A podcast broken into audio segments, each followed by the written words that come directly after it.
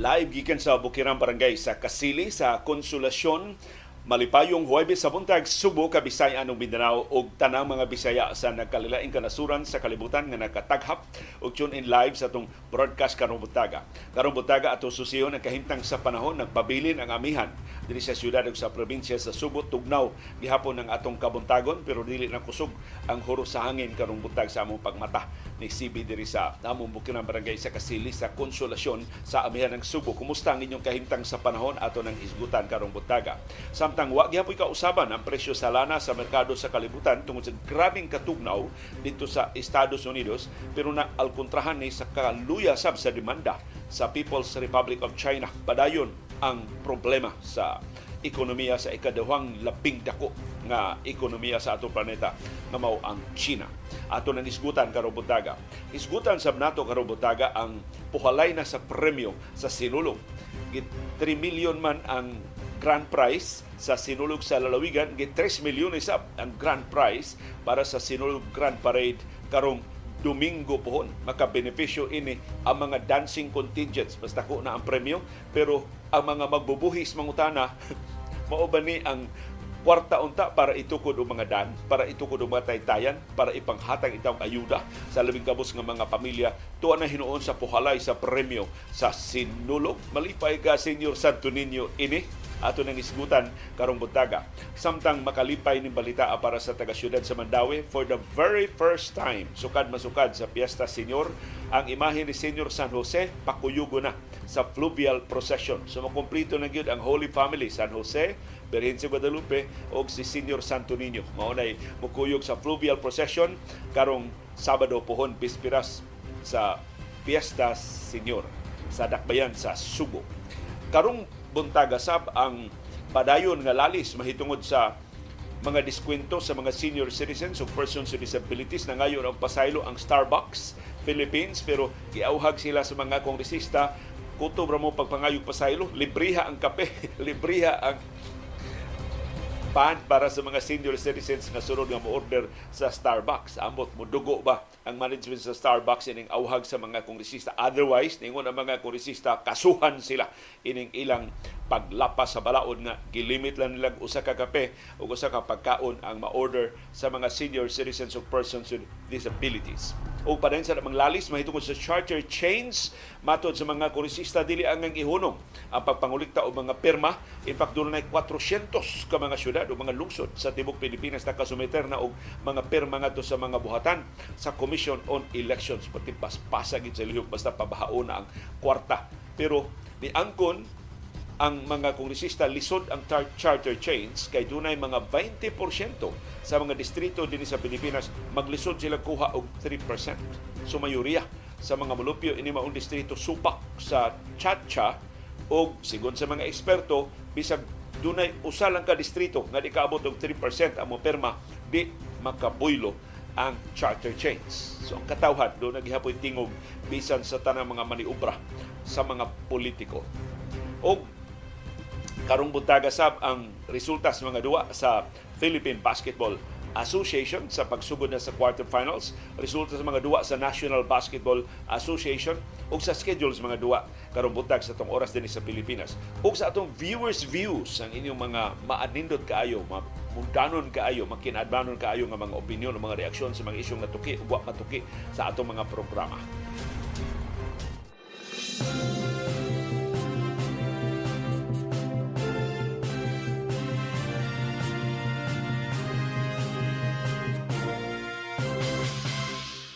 Nagpabiling tugnaw ang atong kahimtang sa panahon karon sa buntag dinhi sa syudad ug sa probinsya sa Subo. Kay ni pagihapon ang hanging amihan. Sigon sa pag-asa ang amihan mao gihapoy mudominar sa Subo, Bohol, Negros Oriental ug Siquijor sa tibuok Central Visayas. Mao gihapoy mudominar sa tibuok Eastern Visayas, Leyte, Southern Leyte, Biliran, Samar, Northern Samar ug Eastern Samar. Mao gihapoy mudominar sa tibuok Western Visayas sa Iloilo, sa Guimaras, sa Aklan, sa Bacolod, sa Rojas, sa Capiz ug kasilinganan nga mga probinsya. Ang tibuok Luzon dominahan gihapon sa Amihan, Bicol Region, Metro Manila, Ilocos Region, Cordillera ug uban pa nga mga lugar sa Quezon dominahan gihapon sa bugnaw nga hangin sa Amihan. Pero di na sama kakusog ang huros sa amihan sa tibok Pilipinas pero doon ang gipoy patak-patak ang pag-uwan, pagpanugdog, pagpangilat ug mapanganuron nga kalangitan mauida sa amihan dinis ato sa tibuok Kabisayan ug sa tibuok Luzon. Ang share line kanang utlanan sa bugnaw nga hanging amihan ug sa init nga hangin sa Pasifiko gitawag og easterlies naa karon sa Karagah nga naglakip sa siyudad sa Butuan, Davao Region nga naglakip sa siyudad sa Davao ug sa Northern Mindanao nga naglakip sa Cagayan de Oro City.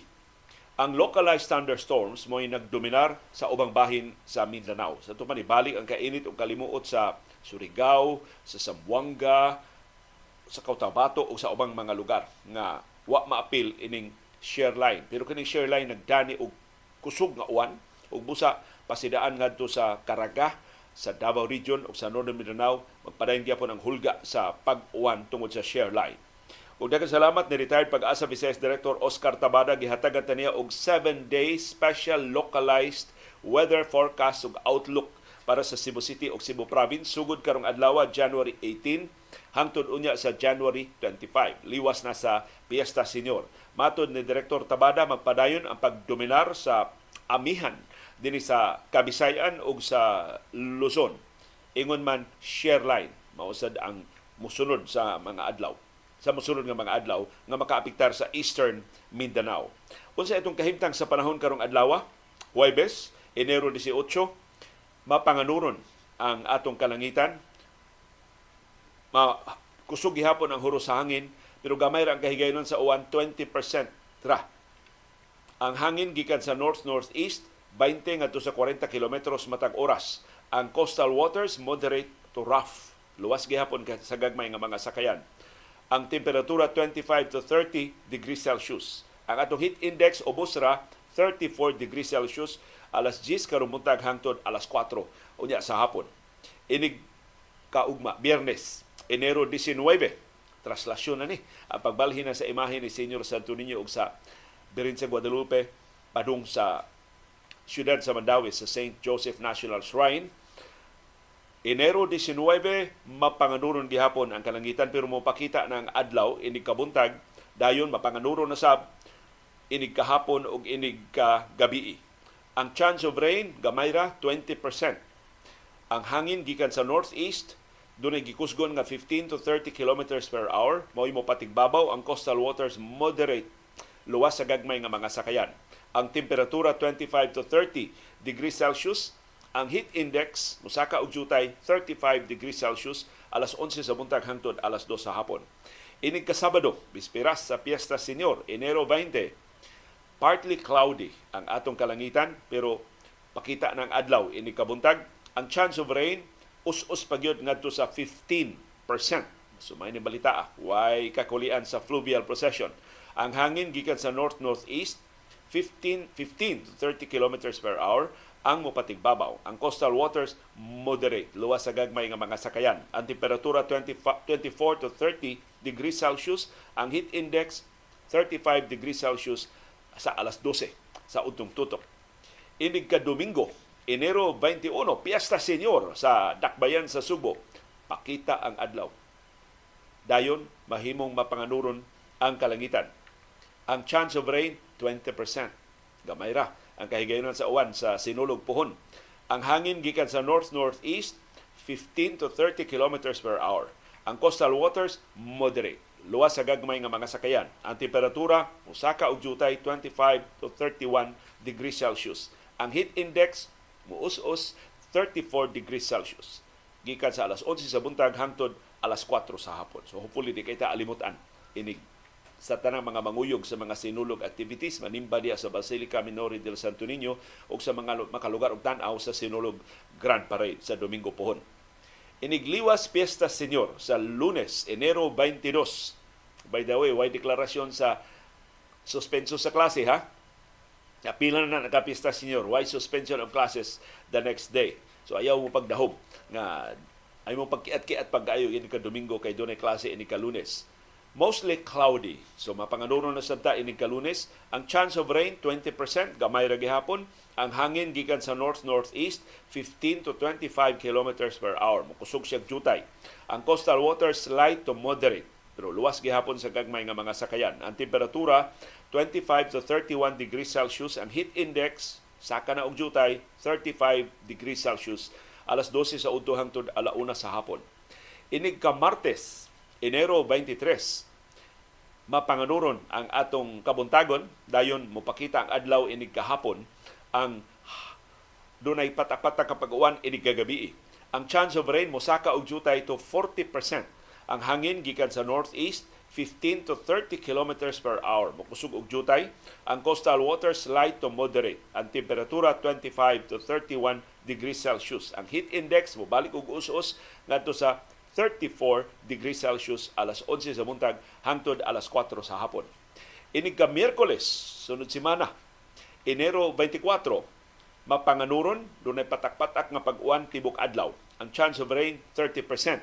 Ang hangin gikan sa north northeast dunay gikusgon nga 15 to 30 kilometers per hour. Ang coastal waters moderate, luwas sa gagmay nga mga sakayan. Ang temperatura muus-usog jutay 25 to 30 degrees Celsius. Ang atong heat index us-us sa jutay 34 degrees Celsius sa alas 12 sa udto hangtod alas 3 sa hapon. Inig ka Huwebes, Enero 25, mapanganuron Dunay patak-patak kapag uwan. Ang chance of rain mo saka to 50%. Ang hangin gikan sa north-northeast maghuro kusog muhuro siya 15 to 30 kilometers per hour. Ang coastal waters moderate, luwas sa gagmay nga mga sakayan sa dagat. Ang temperatura 25 to 30 degrees Celsius muubos siya.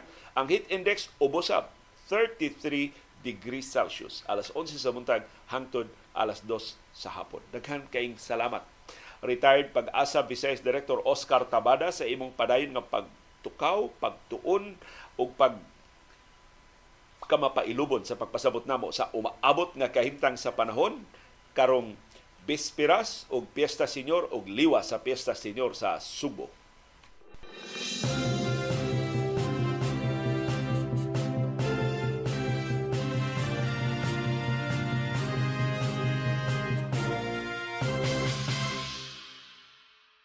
Niabot og kapin 1,800 ka mga mulupyo ang namakwit in town dito sa Davao tungod sa lapad nga pagbaha. Niabot og 446 ka pamilya ang nawad-an sa ilang mga Pinoy-anan gipabakwit ngadto sa mas luwas nga mga lugar tungod sa grabe nga pagbaha da sa share line ang parag-abot sa bugnaw nga hanging amihan o sa init nga hangin sa easterlies.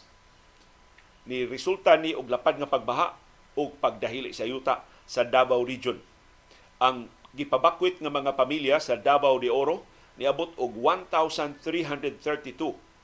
Ang gipabakwit nga mga pamilya sa Davao Oriental niabot og 468. Gipahimutang sila sa pito ka mga evacuation centers. Dunay 11 ka mga insidente sa lapad nga pagbaha ug tuto ka insidente sa pagdahili sa yuta. Ang gireport sa Davao de Oro ug sa Davao del Norte.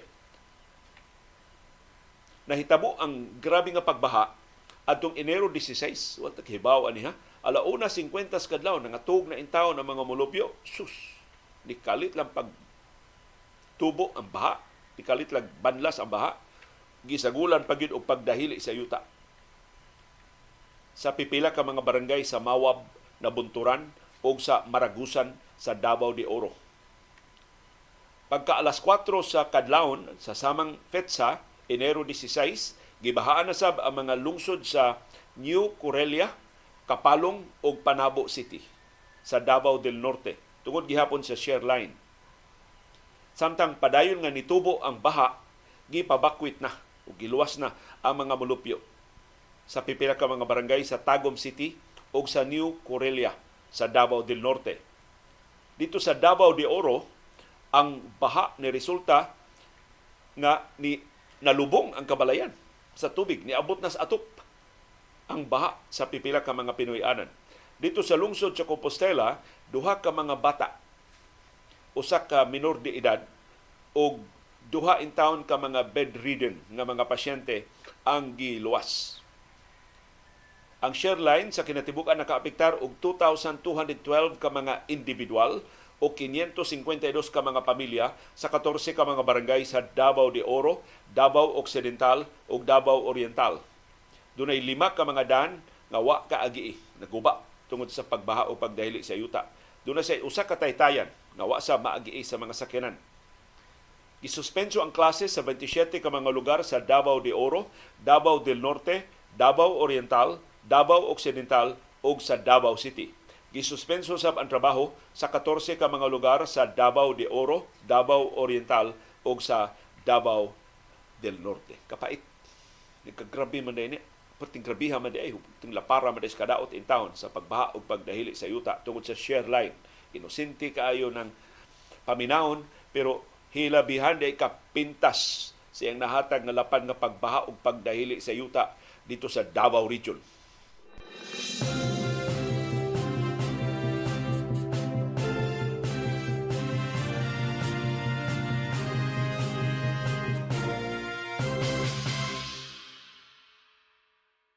Dunay pahimatngon ang Department of Health di ta mo kumpiyansa. Tingtugnaw pa hinuon ron di pa ni apa ang amihan pero mobalik ra gihapon ang grabing kainit o kaalimuot kay nagkagrabi ang kapintas ang kabangis sa El Nino ug mosamot ni sa mosunod nga mga buwan. Labi na sa buwan sa Marso. Gikatakda nga maghuwaw na ta Marso, Abril, Mayo. Mao na ang labing tulo ka buwan sa labing grabing epekto sa El Nino dinhi sa atong syudad ug sa probinsya sa Subo ug sa dakong sa Kabisayan ug sa Mindanao. Karon pa lang gipaandam na sa Department of Health ang publiko sa mga sakit nga da sa ting-init. Kay gikonfirmar sa pag-asa strong El Nino kini ang mopatigbabaw diri sa ato sa Pilipinas sa mosunod nga mga buwan. Hangtod ni Hunyo ang epekto sa El Nino sus. Unong pa kabuan ta na mag-antos. Unya magkagrabi ang epekto sa El Nino. So magkanihit ang uwan, magka-init ang temperatura, magkanihit ang atong supply sa tubig. Manibantayan nato ang mga sakit nga da sa ting-init. Matod sa Department of Health, ang labing mamiligro ini mga sakit sa ting-init mao ang labing mga batanon o ang labing mga hamtong. Naguna sa listahan sa DOH sa mga sakit atong batayan, sunburn Yan kag may mitong mga bata. Ha, imong mapasagdan diya sa init, magduwa sa init, kuyaw sa sunburn ang mga bata. Mga paso ng ilang mga panit sa kainit sa adlaw. Pati inita sa adlaw. Ha? Dayong alas 7 sa buntag, mura na utong tutok ang kainit sa adlaw. Heat exhaustion. Kanang mga puy ka, tibok lawas. Tungkol na sa grabe kainit. Na dehydrated ka, wa ka ka apas og inom og tubig heat stroke. So nakahuway ko, nakasuway ko anong heat stroke, nagbisiklita, bisiklita ko diri sa amo unya. Kana bang tungason ba nga bisiklita ba? Tungas ko ba bisiklita? Sus, wa lang yung ko kamatngon man gani nakaabot na ko tumoy, nakaabot na ko sa patag nga bahin gikan ko ni tungas, napawong bitaw na akong pananaw. Mura lang ni itom. Sunod akong bukas akong mata, ana bira na akong iris sa sidewalk. Kay natumba di akong bisikleta, nawadaan ko panimuot mao na ang heat stroke. Ug ang nakapait sigon sa Department of Health, ma-heat stroke ka ikaw rang usa. Di dayon ka matiman. Di dayon ka ma-revive immediately. Kuyaw kang mamatay. Kuyaw ang komplikasyon. So karong ting init pangita mo mga kauban kung kinahanglan jud mo maglakaw-lakaw sa init labi na sa inyo intaw panginabuhi o sa inyong mga trabaho o gayud mo pakawa ng uwan ayo mo pawa og kapandong gamit kay na mga kao bitaw nga murag sarok nga lapad kayo og pandong gamit kay na karon nga grabe nga kainit sa El Nino. Laing sakit gipasidaan sa Department of Health, acute gastroenteritis. Tungod sa grabing kainit kini bitaw mga krimi nga mga pagkaon dali ra kay madaot. Kana mga pagkaon nga kailangan i-refrigerate? Unya madugay og exposed diya sa adlaw? Or nas gawas? Wa ma refrigerate wa madayon mabalik sa refrigerator kuyaw. Kuyaw nga makamugna og acute gastroenteritis mga sakit sa ginhawaan. Dengue. Moingon mo ting init man ka nganong kuyawan man niingon man ni department of kuyawan ta og dengue. Ang logic ini sa yun ka uh, logical kaayo ang pasidaan sa Department of Health tungod sa ka, grabing kainit magkuwang ang atong supply sa tubig tagsa na lang mo aga sa atong gripo. So magpundo ta og tubig. Kaya nga man, inig magkinantag tubig, way agas ang gripo, asa matapadong. So, magbutang ta og mga balde, magbutang ta og mga planggana nga pondohanan sa tubig. Natay mga tangke sa tubig, atong pondohan og tubig. Aron inig kapawong sa gripo, nagihapon tay magamit sa dinalian nato nga mga panginahanglan, pagpanghugas diha sa atong mga panimay. Kanang inyo mga pondohanan sa tubig, mao nay ampay sa lamok. Timan i, ang mga lamok nga nagda sa dengue, adto mangitlog sa tubig nga bugnaw og tinaw. Asyuso kay ni mga lamuka, kini nagdag Aedes aegypti, di ni mo itlog ngadto sa lubog ng mga tubig, di ni mo adtong mga kanal nga lapukon, ngita ni sila og tubig nga tinaw og bugnaw. Og ang tinaw og bugnaw nga tubig kanang atong gipundo nga tubig. Labi na kun wa na to tabuni ang balde. Wa na to tabuni ang planggana Dako kay baba na diha imong tangke. So silyuhi gina. Pagpundugan imong tubig, pag-assign gyud mo diha mo hinumdum nga tabunan gina ang inyong mga balde, tabunan ang inyong planggana. Ya dili bitaw tabon nga magkang-ah. Kanang tabon ba nga dili sa silyo, katulad sa tipan kada higayon mo abli sirado ta sa atong mga tinubdan sa sinudlan uh, sudanan sa tubig pero kanang ha, haom bitaw kanang nabitay mga balde nga murag malak ang tabon. Kanang imong lisuog jutay malak siya kana makatabang na. Dili na siya uh, masudlan og lamok madiskari sa lamok papangitlog o pagsanay diha. Na mga planggana nga mura bitaw og panapton ang tabon kana bang muhaklap gyud sa baba sa planggana kana magagamit na mga tangke na karoy mga tangke nga doon sa lock ang mga tabon sa mga tangke gamita sa na ninyo kana bang kung mahimong masilyuhan ang mga sulanan sa tubig aron dili ka itlugan o dili kasanayan sa mga lamok nga nagda sa dengue o sa uban nga mga sakit. So mao ni atong paminawon ang pahinumdom, pahimatngon, pahimangno sa Department of Health batok sa mga sakit da sa ting-init. Wa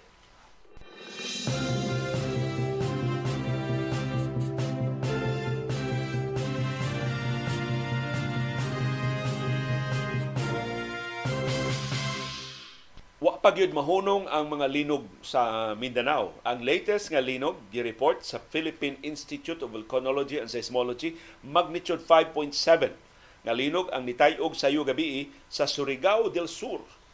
Mao gihapon niya nahitabuan atong kusog king linog sa niaging buwan.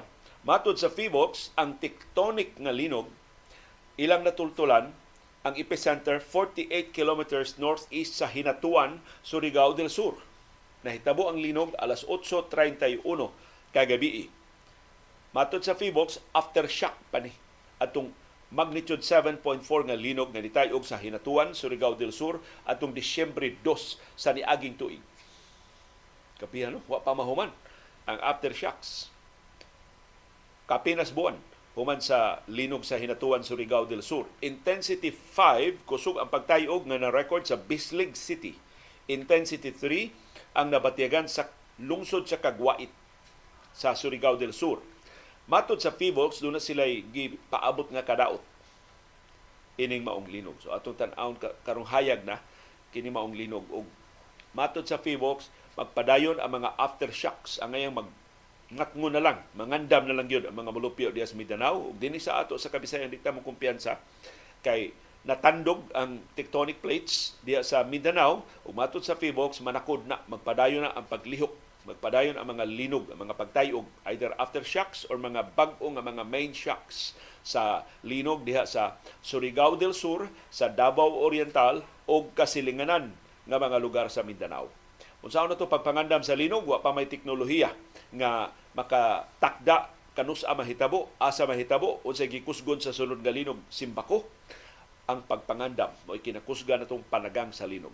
Ato paligunon ang atong mga istruktura, itarong natong butang ang atong mga importante kaayo nga mga gadgets, importante nga mga botilya, importante mga garapon aron nga gamay tay og dili mga hagbong og dili mga buak sa saw makapeligro hinoon na makasamad simpako sa mga sakop sa pamilya.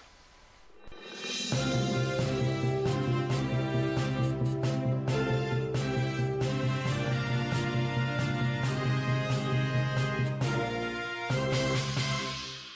Pila na lang kaadlaw sa dili pa ang Sinulog Grand Parade di tumaw na ang labing dakong problema sa Cebu City Government mingaw ang Sinulog Grand Parade.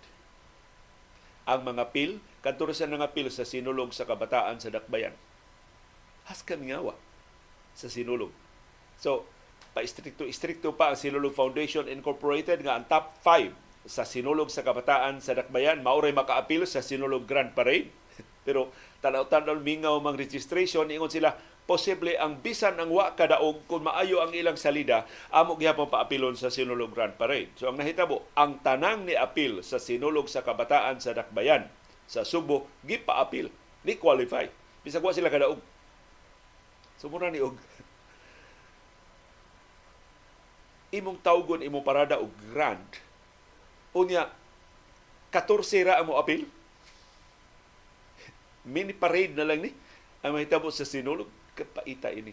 Tungod is pag-insister ini Mayor Mike Rama nga adto gyud sa South Road Properties, ako ra yung pagbuot mo matuman, di siya mangonsulta sa mga hintungdan.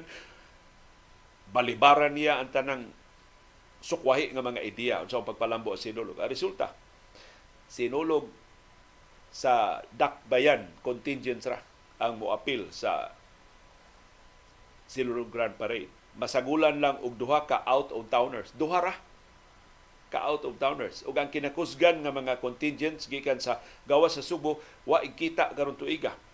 Way taga Surigao, way taga Masbate, way taga Leyte.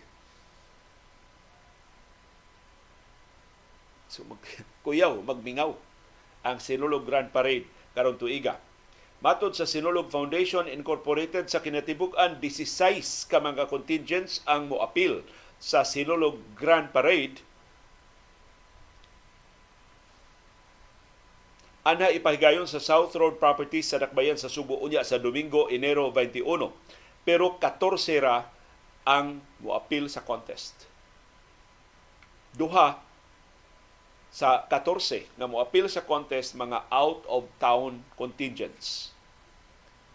Ang bugtong dili ni bugtong ang duha ra ka out of town contingents nga nagparehistro mao ang Canlaon City gikan sa Negros Oriental ug ang lungsod sa San Jose ang capital town sa Dinagat Islands. 11 sa contending contingents pasabot ani mga contingents nga moapil sa ritual showdown ug moapil gyud sa contest 11 nila gikan sa mga barangay sa Cebu City. Mao ni ang tanang 11 nga ni-apil sa silulog sa kabataan sa Dakbayan. Gi-qualify na lang tanang. Otherwise, magmingaw ang Sinulog Grand Parade. Mag-unamaw ang Grand Prize winner sa Sinulog sa Kabataan sa Dakbayan ang Barangay Guadalupe.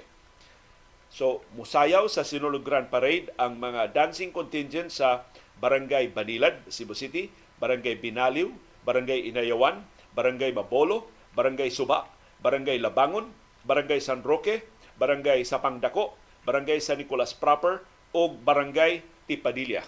11 ka mga barangay sa Cebu City marepresentahan sa Silulog Grand Parade. Ang ika-12 nga local dancing contingent nga moapil sa contest mao ang Tribo Divinohanon sa Divino Amore Academy o sa Kasibahan Katoliko sa Barangay Mohon sa siyudad sa Talisay. Silingan ng classmate Yul Julia, Dias Mohon sa Talisay. Moapil sila sa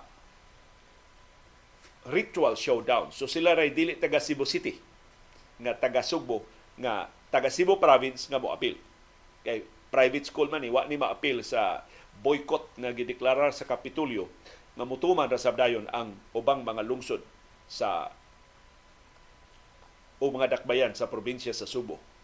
Nakining kamingaw sa rehistrasyon sa mga contingent sa Sinulog Grand Parade 2024 ni sukwahi ni sa nahaunang pahibaw sa Executive Director sa Sinulog Foundation Incorporated nga si Jojo Labella ang manghod ni Anhing Mayor Edgar Labella. Kini Labella daghan na kay ning bolilyaso. Ambot nga nung gipabilin pa na siya sa pwesto. Mauman ni siya ang niban sa ABS-CBN ug ubang mga sako sa media gikan sa Cebu City Sports Center sa unang tuig pagduma niya sa Sinulog Grand Parade. Buhi pa ang iyang maguwang si Anhing Mayor Edgar Labella kay iyang gipaboran ang usa ka media organization nga mao ra iyang pakuberon sa Sinulog unya ang media organization nga iyang gi commission nga mo'y mo cover manghuwang pagkamera gikas ABS-CBN ug sa ubang mga media organizations kay dili pa igo ang iyang personal pag-cover sa sinulog. Ubos arrangement kami nga taga ABS-CBN ato na lang mukuha sa footage atong mga media organization nga gikasabot ni Jojo Labella. Has kang binuanga. Kani adto dunay official station nga ideklara as Sinulog Foundation Incorporated pero tanan ng mga sakop sa media gusto mo cover pasudlon.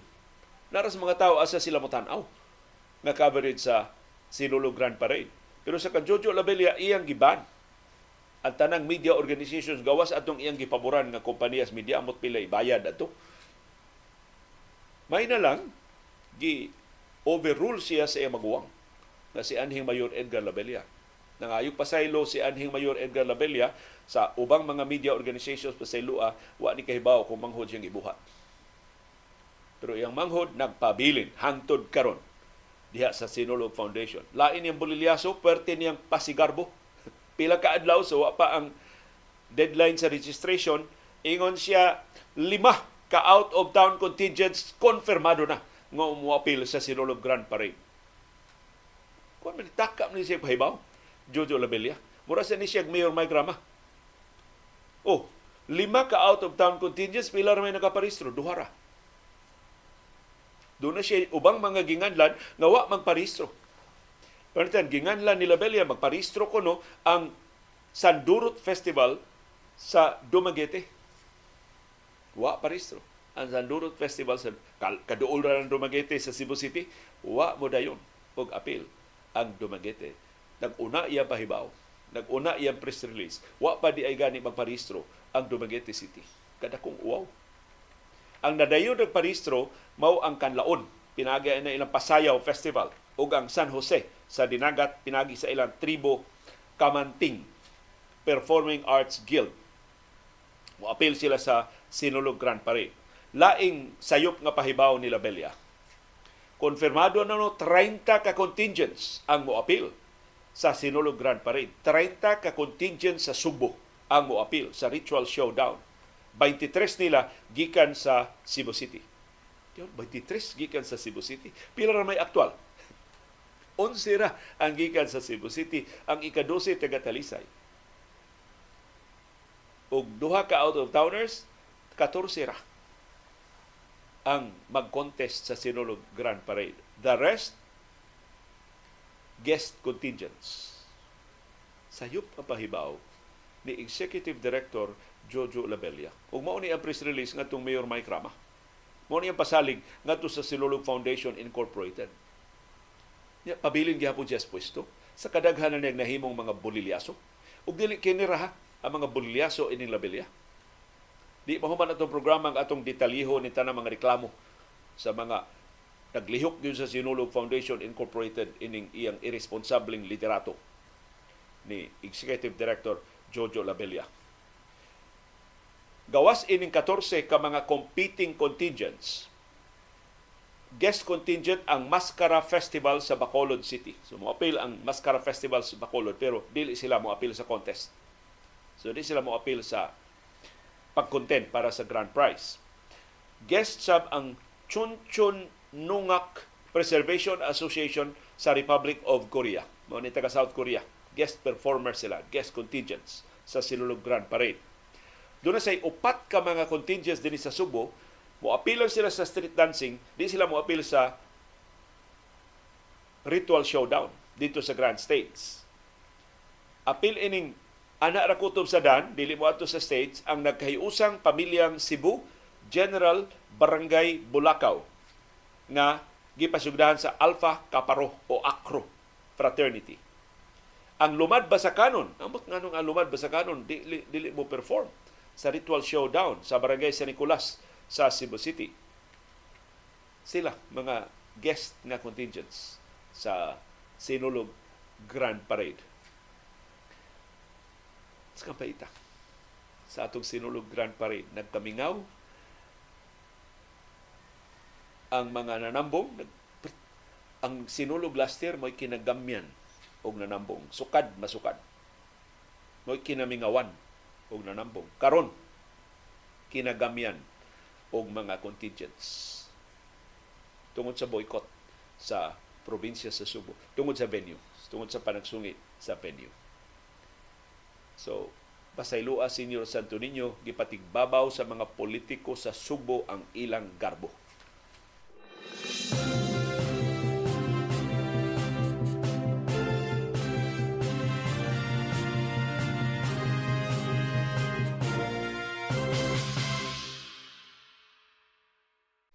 og nahitabo gyud ang puhalay sa mga premyo. Di mahimong magpapiri ang Sinulog Foundation Incorporated. Dako kay premyo ang Sinulog sa lalawigan na supposedly build-up activity na to sa main activity karong Domingo, ang Sinulog Grand Parade. So kailang patasan sa dila ang ilang premyo. Ang nakapait, dako kay discrepancy. 3 million ang premyo sa probinsya para grand prize, 1 million ra sa Sinulog Foundation. So gahapon sa dinalian nilang tigom sa exec, sa Sinulog Foundation, ambot asa na kuhaon ang kwarta, hinaot dili gikas mga magbubuhi sa Cebu City kuhaon ang kwarta pausbawan na sa mabuhi sa aron na tay dugang ika-premyo sa Sinulog. Gipatubo ang premyo ngadto sa 3 million. So 3 million sa ang grand prize na times 3 for so many years, tag 1 million na ning premyo. Dako na kay ning 1 million nga premyo. Sa sinulog, kita'y kinadak anong premyo sa tanang mga festivals sa Tibok Pilipinas, except maybe Manila. Dako man silang premyo dito kay mas daghan dako man ilang populasyon pero sa mga probinsya lang way makalabaw ining 1 million pesos nga grand prize sa Silulog Foundation na gi 3 million man sa province kay kinadatuan baya nga probinsya ang Subo wa baya ni tarungag tukod ang ilang mga hospitals Wa ba na tarungan ng ilang mga dan. So daghan kay kwarta na hibilin. Agi gamit premyo sa sinulog. Karon, giatbangan sa Sinulog Foundation Incorporated. Ingo Sinulog Foundation, 3 million sa damo. so karong Domingo, ang first placer, 3 million pesos ang premyo. Ang second placer, 2 million pesos ang premyo. Ang third placer, 1.5 million pesos ang premyo. Ang fourth placer, 1 million pesos ang premyo. O ang fifth placer, 750,000 ang premyo. So sa sinulog base category, mauni mga premyo. Sa free interpretation category, mauni mga premyo. Grabe ha? Amot wa ko ka wa man nila specify pilay bahig anang sinulog based o si, sa free interpretation.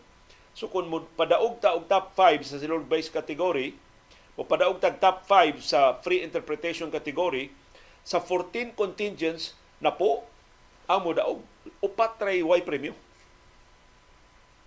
Pero unsa may ilang classification. Kung sinulog base category ning mayoriya, daog tanan sa free interpretation category. Ato nang subayon.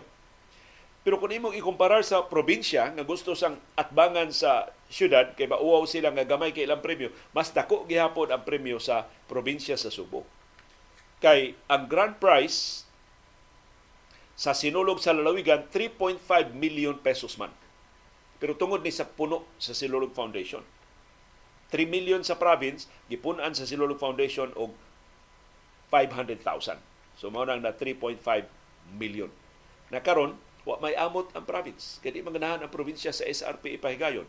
20 million ang tato ang gipasalig nga contribution sa Cebu Provincial Government dili sila muhatag bisan usa ka dako ngadto sa Silulog Foundation. So malansang ni at 3 million. Mas dako gihapon ang premyo sa probinsya although nakadako ang contribution sa Silulog Foundation Incorporated. So 3.5 million ang nadawat sa grand prize winner sa Sinulog sa lalawigan nga Karkar City. Ang second placer, Talisay City, nakadawat og 2.4 million pesos. Basta ko, gihapon. Ang third placer, Naga City, nakadawat og 1.5 million pesos. Tabla sa premium sa Sinulog Foundation. Ang fourth placer, Mandawi City, nakadawat og 1.2 million pesos. Mas dako kaysa fourth prize sa Sinulog Foundation nga 1 million. Og ang fifth placer, ang Toledo City, nakadawat og 900,000 pesos. Mas dako kaysa 750,000 sa Sinulog Foundation Incorporated. So mao na ni puhalay na sa premyo ang nahitabo sa Sinulog Foundation. Wa kita mag-expect na sa atong lifetime makasaksi ta ini na ang mga politiko magtigi ang mga politiko mag magilugay sa kadungganan sa Sinulog Foundation Incorporated sa Sinulog Grand Parade Kani ato gitawag nato ni sinulog Mardi Gras. Kiat kiat man kay na paminahon sinulog Grand Parade. Mas tame siya. Plus wa naman gitangtang na nato ang mga buling-buling, gitangtang na nato ang mga pagbinastos, gitangtang na nato ang mga blatant kaayo nga commercial commercialization sa Sinulog Foundation. Although matag karon og unya do na gihapoy makalusot, do na gihapoy sipyat pero mas tame na, mas civilized na, mas wholesome na ang atong Sinulog Grand Parade. Pero salamat sa panagsungi sa mga politiko, nagsugod sa venue, karon ni resulta sa puhalay sa premyo, kuyaw.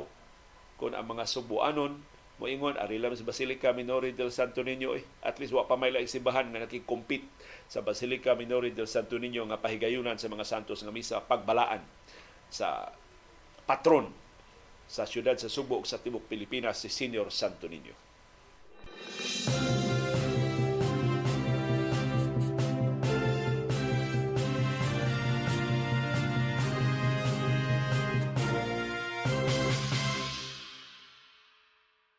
Kumusta man ang pangandam para sa fluvial procession karong Sabado? Si Classmate Yul Julia murag nagplano nga mo appeal sa fluvial uh, procession. Pero giauhag sa Philippine Coast Guard ang tanang mga appeal sa fluvial procession sa pagparehistro. Aron nga maka-appeal sila sa fluvial procession. Although daghan kay mo appeal nga dili magparehistro anha ras magpaantaw ra sila sa layo.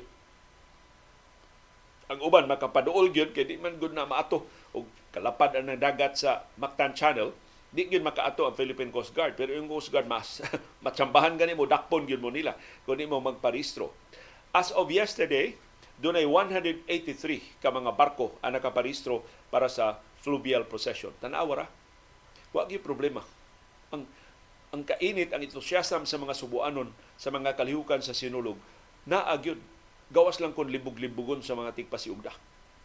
Doon na pala ang grupo ni Ingon, atong fluvial, ari manukad sa Talisay ha?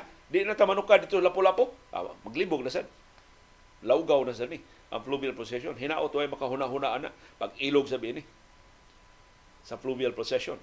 So niabot og 183 ka mga barko ang nagparehistro. Dako kay ni sa among panahon. Dako na kay na moabot og gatos ang magparehistro karon nagkadaghan ang mga barko nga nagparehistro sa fluvial procession. So hopefully mas mabulukon ug mas makahuluganon ang fluvial procession nga mapahigayon. Ug wa intay mga insidente diha sa kadagatan. Ipahigayon ang fluvial procession alas 6 sa buntag unya sa Sabado. Enero 20 Pispiras sa Fiesta Senior. Gipahigayon gahapos buntag ang dry run sa fluvial uh, procession. Ilag yung gi simul uh, gi dry run gyud nila ang prosesyon gikan sa Birin sa Regla Parish, ngadto sa Naval Forces Central, ngadto sa pag-board sa galyon, ngadto sa paglawig diri sa kadagatan sa Lapu-Lapu, simpig sa kadagatan sa kababayunan sa Mandawi, hantod moabot dito sa Cebu City. Matod sa Philippine Coast Guard, kining 183 ka rehistrado nga mga barko, posibleng madugangan pa ni kay doon na pay duga mga aplikasyon nga ilang aprobahan sa musunod nga mga adlaw ang mga requirements sa rehistrasyon para sa mga passenger ship nga mo appeal sa fluvial procession mao ang ship safety certificate, certificate of public convenience, manning certificate nga dunay clear copy sa ID sa boat captain o sa boat operator. Gipahibaw sa Philippine Coast Guard nga tungod aron pag pangandam sa fluvial procession, siraduan na ang Mactan Channel Sugod alas 3 sa kadlawon unya sa Sabado, ablihan pagbalik ini ka alas 9 nas buntag ikahuman sa fluvial procession. 200 ka mga Coast Guard personnel ang i-deploy sa kinatibuang ruta sa fluvial procession gikas Lapu-Lapu City, Mandawi City, Cebu City. Ang Philippine Navy mopadasab og lima ka mga barko ug mo deploy og duha ka team sa Navy SEALs. Sila mo magsilbing quick reaction team sa bisan unsa mga insidente si Bako sa fluvial procession o sa Sabado. Just in case, bisan sa forecast ni retired pag-asa Vice Director Oscar Tabada nga maayo ang kahimtang sa panahon karong Sabado, just in case dunay kakulian sa kahimtang sa panahon matod sa Philippine Coast Guard dunay sila plan B.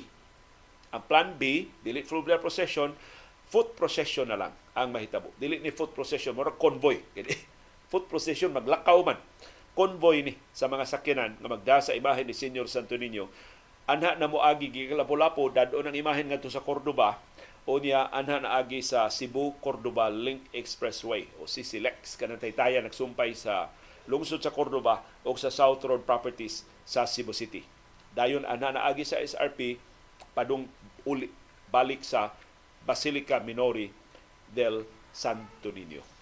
So mao na ang mga pangandam sa Philippine Coast Guard sa fluvial procession unya sa Sabado pohon, bispira sa Fiesta Senior sa Dakbayan sa Subo.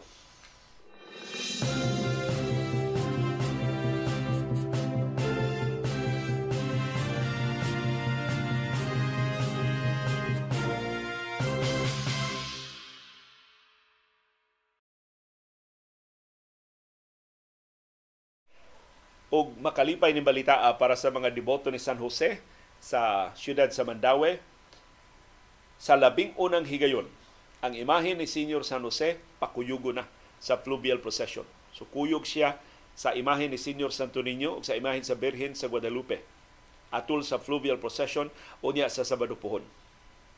Kasagaran hangtod last year hangtod sa Piesta Seniors ni aging tuig ang imahe ni Senior San Jose magpabilin diha sa National Shrine of St. Joseph sa kinapusuran sa siyudad sa Mandaue. Duaon lang siya sa Berin sa Guadalupe, kami, kami bingming, kami. Si CB nagpa, nagpalaban akong duolon kami.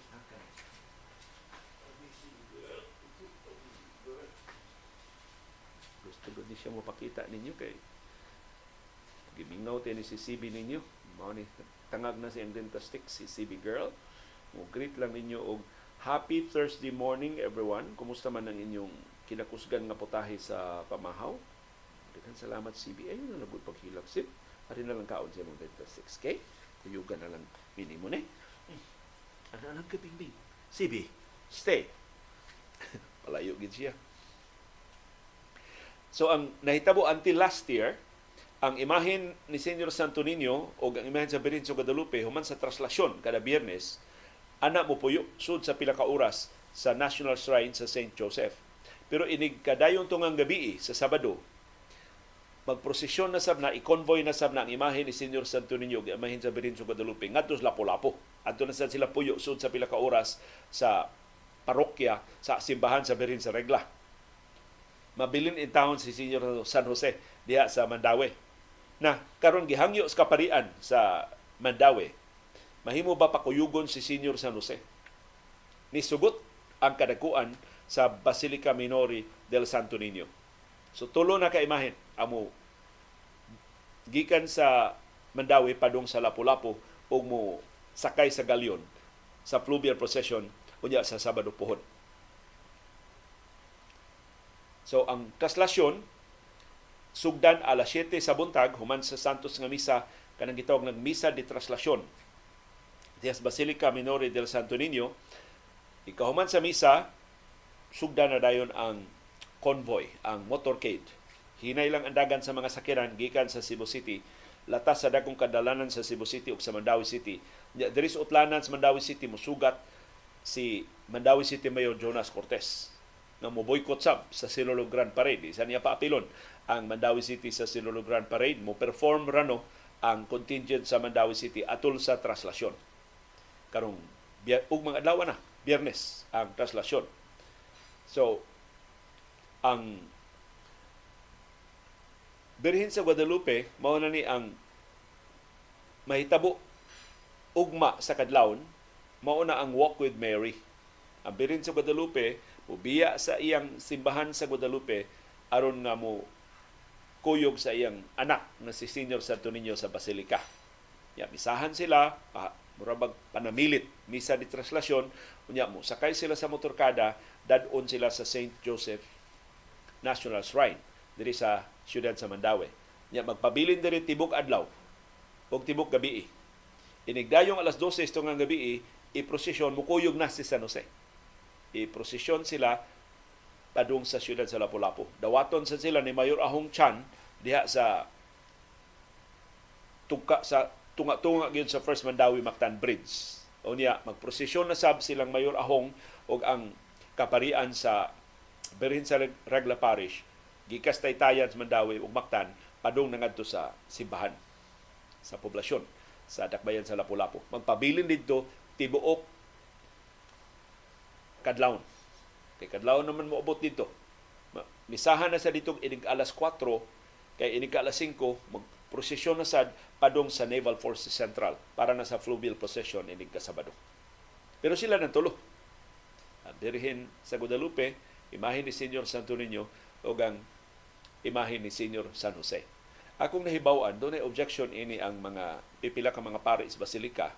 Kay ingon sila kun ang concept nga ang Holy Family nganong ang birhin sa regla bilin man. Kay dubli naman na birhin sa Guadalupe na birhin sa regla pulos man birhin Maria ang ilang gi representahan. Pero mao na mag, magbantay ang kaparian ining ilang mga revisions sa mga lagda sa mga rituals sa Piesta Senior nga masabtan sa mga parokyano, masabtan sa katawhan dili makapalibog hinoon sa mga deboto. So for the first time, si Senior San Jose mukuyog na sa fluvial procession. O sigon sa kaparian sa Mandawi, makomplito na ang Sagrada Familia sa fluvial procession. Ingon sa kaparian sa Mandawi, significant ni kay Year of Saint Joseph na pahigayon. Gitugtan sila na makakuyog ang imahen ni Senior San Jose. Mato ni Monsignor Antonio Medida sa National Shrine of St. Joseph sa Dakbayan sa Mandawi, human sa fluvial procession, ikawas og apil ang imahe ni Senior San Jose. Mo-apil siya sa foot procession gikan sa Pier 1 padung sa Basilica Minori del Santo Niño. Ya magpabilin siya dito, mupuyo siya kadiyon sa Basilica Minori del Santo Niño. Dadon siya balik sa Mandawi, inig ka liwas na sa Pista Senyor.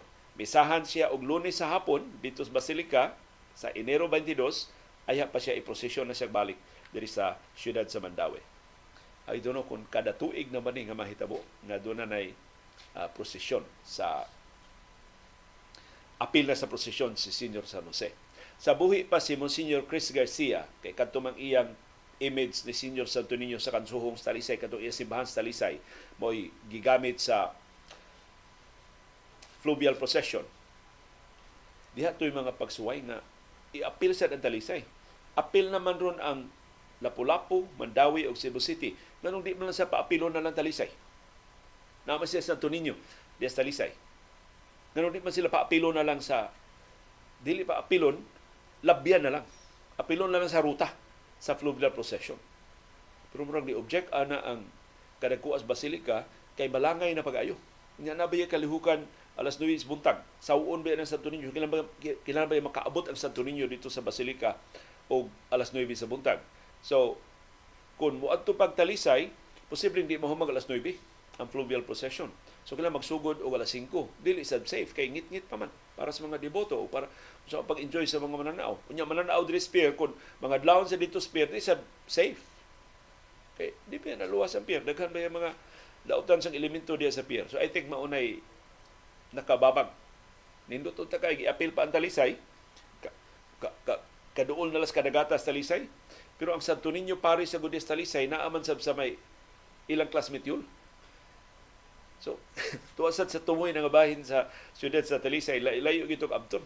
Ang manamana ko sa Philippine Coast Guard, maabtag alas 10, alas 11 buntag. Kung mulibot pa nga sa siyudad sa Talisay. Gawas kun paspason pag-ayo, pero ano sila mi ang fluvial procession kun perte sa paspasa ang dagan sa mga barko nga mga pil. So mo ang nakalilain nga mga hirit nga innovations and hopefully dili makalasaw sa kamakahuluganon sa substance, sa rituals sa atong papangandam sa Piesta Senyor sa Dakbayan sa Subo.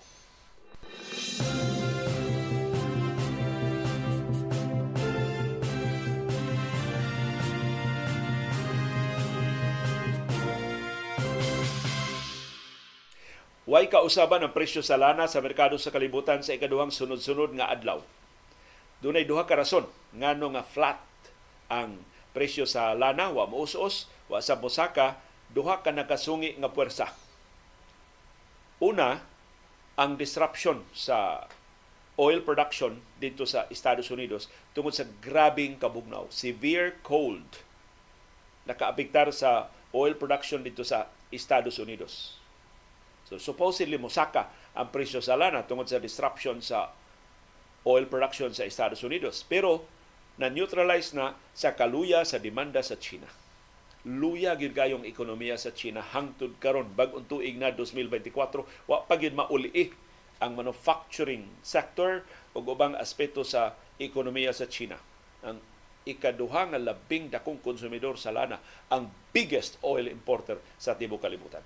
Munang dako kayo siya og offset sa ibis mosaka ang presyo sa lana tungod sa disruption sa oil production sa Estados Unidos sa severe cold, napira siya paubos mo nang way kalihukan way lihok ang presyo sa lana tabla ra siya tungod sa kaluya sa ekonomiya sa China. The other day, gahapong adlaw di ay na wa say kalihukan almost flat sab ang presyo sa lana sa merkado sa kalibutan tungod sab sa duha ka pwersa nga nakasungi sab. Una ang tensyon sa Middle East kay diha naman sa gitirahan nga commercial vessel diha sa Red Sea sa niaging adlaw. So supposedly musaka unta ang presyo sa lana tungod atong maong tensyon sa Middle East. Pero ni, ni mahal man sang dolyar, ni, ni lig-on man sab ang presyo sa dolyar. Unya dollar base man ang lana. So kung lig-on ang dolyar, mahal ang dolyar, barato ang lana kay gamay ra mang mamalit sa lana tungod sa kamahal sa dolyar. Kay kung mopalit ka lana nga mahal ang dolyar, magkilang kag mas daghan sa imong local currency pagpalit og samang gidaghanon sa lana. Kay dollar base man ang lana. So mo ni ang interaction sa nagkasungi nga mga puwersa nga nganong flat for the second straight day ang presyo sa lana sa merkado sa kalibutan. Pero timan eh, gibunalan tag dako-dako nga aumento sa labi na sa presyo sa krudo karong semana manghinaot nga dili ni masumpayan og lain na sang aumento sa presyo sa mga produkto sa lana dinhi sa ato sa Subo ug sa babahin sa Pilipinas unya sa sulod semana pero dunay makapabalaka nga development dito sa Middle East ang Iran niatake sa amihan ng Iraq posible na maka-escalate ni sa gubat sa Hamas. Kadaghan na takdan sa gubat sa Hamas. Nagsugod ta sa Lebanon o sa Syria. karon na ana sa Yemen. karon bag-o na nasab sa Iraq. Nag-away na sang Iraq ini ug ang Iran. Yung ora begini tuyo sa Iran. Nga palapdan pa ang gubat sa Gaza, tali sa Israel, ug sa Hamas. Ato misgutan ka ng balita karong taon-taon.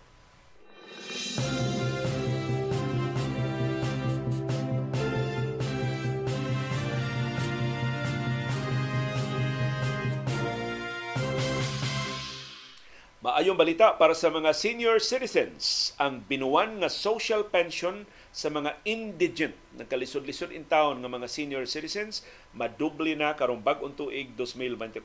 Pasabot nga ang 4.1 million ka mga senior citizens nga wa itay laing kahinguhaan madubli na ang ilang madawat nga pensyon kada buwan gikan sa Department of Social Welfare and Development o DSWD gikan sa 500 pesos kada buwan sa niaging tuig gamay ra intawon kaayo maumintuhan na ngadto sa 1,000 pesos ang social pension grant ngadto sa mga indigent nga senior citizens.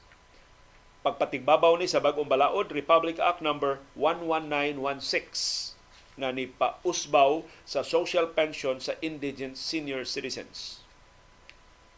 Wa ni permahi ni Presidente Ferdinand Marcos ang balaod pero nilapse into law adtong 2022. Ang mga indigent senior citizens ra mo'y makadawat sa Social Pension Fund. So atong klarohon, dili tanang senior citizens ang makadawat ini. Kadto ra gid intawong labing kabus. Kadtong wa gilain nga source of income ng mga senior citizens. So kinsay eligible nga senior citizens para ining Social Pension Fund nga 1,000 pesos kada buwan. Number one, frail, sickly, or with a disability. So mga senior citizens nga masakiton, huyang na itawong kaayo, doon kakulian sa panglawas. Ikaduha, why pension gikan sa SSS, GSIS o bisan unsang tinubdan sa pensyon sa government o private agencies. So kada wa jud kay laing gidawat. Ikaw ray mao una ka ma, wa kay laing tinubdan ba sa income. Maori o wa kay laing pensyon nga gidawat pension man eh, ang ihatag sa gobyerno. ug ikatulo without any permanent source of income, compensation or financial assistance from relatives to support their basic needs. Suspaita. Ang mga senior citizens ra nga wa nagilaing kahinguan, wa laing panginabuhi, wa laing tinubdan sa kwarta, wa gani mga parinti nga nagsuporta nila. So kung doon na kay mga anak, doon na kay mga igagaw, doon na kay mga partidos nga nitabang panimo, dili ka qualified. So sa minilyon ka mga senior citizens sa Pilipinas, 4.1 million ra ka mga indigent senior citizens ang ni-qualify ining social pension fund kada buwan nga gidubli na from 500 pesos sa nangaging katuigan 1,000 pesos na karong tuiga. Hinaut hapsay ang pagpatuman ini ug hinaot nga dunay igong pundo nga gigahin ang gobyerno para ini ug di ni parehas ng ngaging katuigan nga ingnon lang mga senior citizens sunod tuig na lang sa ng inyo kay nahutag kwarta ang Department of Social Welfare and Development. Hinaot gitarong na gid ni ang gikinahanglan nga budget para sa bag-ong tuig 2024 ang unang tuig sa pagpatuman ining inusbawa na na Social Pension Fund para sa labing nagkalisod-lisod, labing nagkinahanglan, labing tabanganan sa atong mga senior citizens.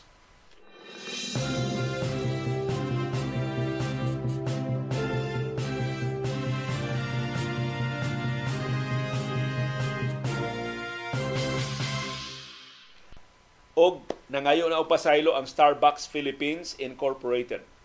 Nangayon na sila pasaylos ni aging adlaw, gi-formalize nila ang ilang pag-angkon sa ilang sayop at tubangan sa mga kongresista na nagpahigayon ng investigasyon kagahapong adlaw. Giangkon sa Starbucks Philippines nga nasayop sila sa pagbutang og signage nga naglimit sa 20% discount para sa mga senior citizens. Giangkon sa kompanya ang ilang responsibilidad ining maong kasaypanan. Mao sa operations manager sa Starbucks Philippines nga si Angela Coley atol sa investigasyon sa House Committee on Ways and Means kagahapong adlaw Miyerkules. Mato sa Starbucks Philippines, we fully acknowledge the error in the signage. We remain steadfast in extending privilege as intended. Ngayo mig pasaylo, sayop tong among abiso ngadto sa mga senior citizens.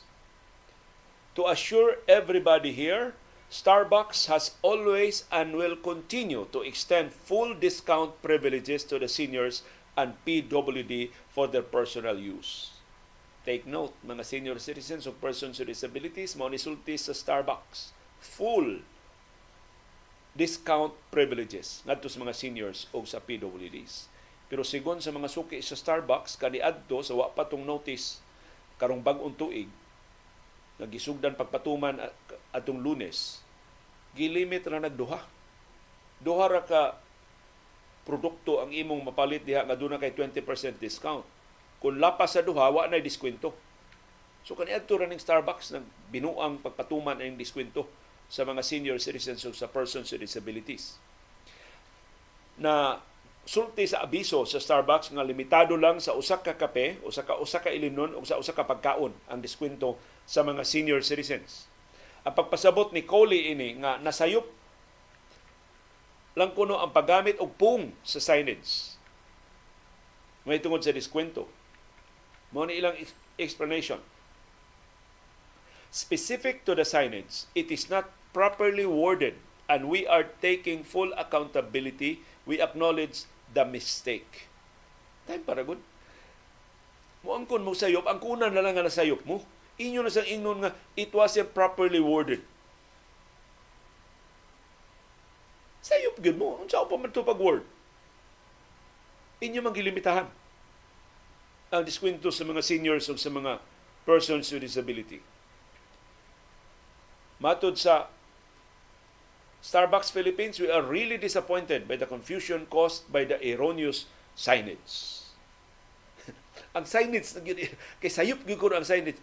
Inyo tong sayop, inyo tong management decision. Reflected lang atong maong signage. Karon ba mura ba og kana bitong pagbangay pasaylo nga tipas. Manghayo naman lang ginung pasaylo ang kuna na lang nga nasayop mo. Di kay inyo na sang kuwang na lagjutay ilang ingnon Wa mangun mo kasabot sa among signage. Ang among gipasabot sa among signage dili mautong inyong nasabtan.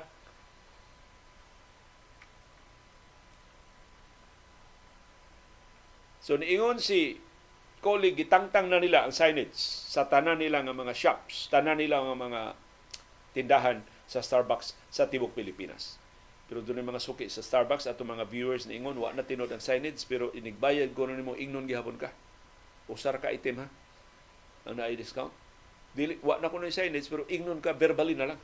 Sutihan ka verbally. So palihog i, i-document na ninyo kung tinuon ng gibuhat sa Starbucks nang nisugyot ang mga kongresista, mutuo mi nga nagsuri mong Starbucks, kung inyong librehon ang kape, inyong librehon ang sunod nga pagkaon nga i-order sa mga senior citizens. Amot, mutuman ba ang Starbucks ini kadakuan ng pila ka milyon ka pesos ang makuha sa ilang halin kung librehon nila ang sunod nga kape o sunod nga pagkaon nga i-order sa mga senior citizens o sa mga persons with disability.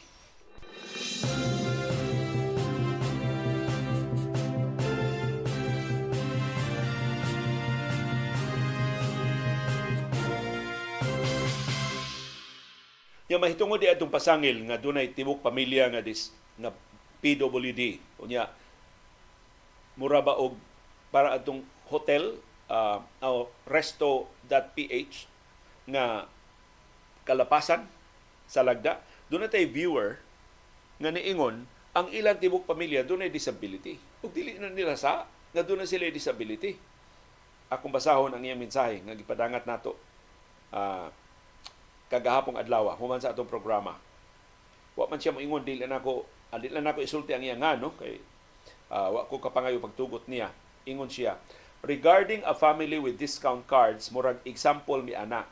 My husband a senior citizen ako as PWD, having chronic orit, urit, uriterolithiasis. Sa iluan, ko kalitok. Our eldest with autism.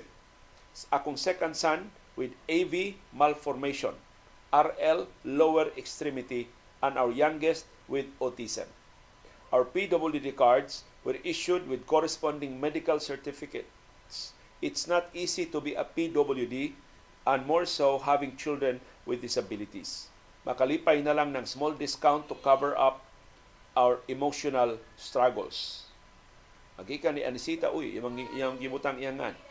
CIC batch ko ni Ma'am Gigi Limtong. So, kauban sila ni Ma'am Gigi sa Colegio de la Immaculada uh, Concepcion. Salamat kayo, Ma'am Anisita, sa imong clarification na dili ni abuso, tinuod yun nga dunay pamilya na dunay tinuod nga mga disabilities. O ang punto ni Atty. Romulo Makalintal mauni, tinuod doon mga abuso. Tinuod doon mga marok ng mga senior citizens. Patakal ang order niya lain ang pakanon. Nya aron lang ma-covered sa ilang diskwento. Tinuod doon mga PWDs na nagpapiang-piang lang wag gyud disability nakalusot lang diha amot nganong nakalusot sila sa mga local government unit. Pero ingon sa Atty. Makalintal, dili na balido nga rason nga imong hikawan sa diskwento ang tanan nga senior citizens o kanta ng persons with disability nga imong limitahan ang ilang mga diskwento. Kay ang mayoriya sa mga senior citizens o persons with disability nituman sa lagda. Igo lang silang naningil sa benepisyo nga gihatag sa balaod ngadto nila. Wa sila mangayo og pabor. Wa sila magpakiluoy, wa sila magpakilimos. Igo lang silang naningil unsay gi takda sa balaod para nila. Ila ang katungod legal right na nila. Kay na ay balaod na nagsugo na wa mo diha pangayuhi sa inyong kaluoy, wa mo pangayuhi diha sa inyong limos na discretionary ra ninyo maluoy ba mo mulimos ba mo gi-obligar mo sa balaod gisugo mo sa balaod paghatag ana mao mga benepisyo so kung doon na may mga abuso i-document na i-dokumento na mao mga abuso ug i-prosecute kanang mga abusado badlunga kanang mga nagpalabi. Pero ayaw iangin ang tanang senior citizens o ang tanang persons with disability nga nagtinarong. Igo lang intaw na ngayo. Kung say, kanang pagpangayo ko, dili man na paningil sa mga isog ra kayo, no? Murag igo lang nangayo na lang. Sa unsay gitakda sa balaod para nila. Gitakda sa balaod klaro kaayo 20% na discount sa presyo o exemption sa 12% nga expanded value added tax. Hinaut sundo na sa mga business establishments, mga Starbucks man ka, ma-hotel man ka dito sa Pasig, magamay man ka diha nga tindahan, obligado ka nga mutuman ining maong balaod kay ato ng pasalamat, ato ng pasidungog ngadto sa mga senior citizens o ngadto sa ato mga tabang ngadto sa ato mga persons with disability.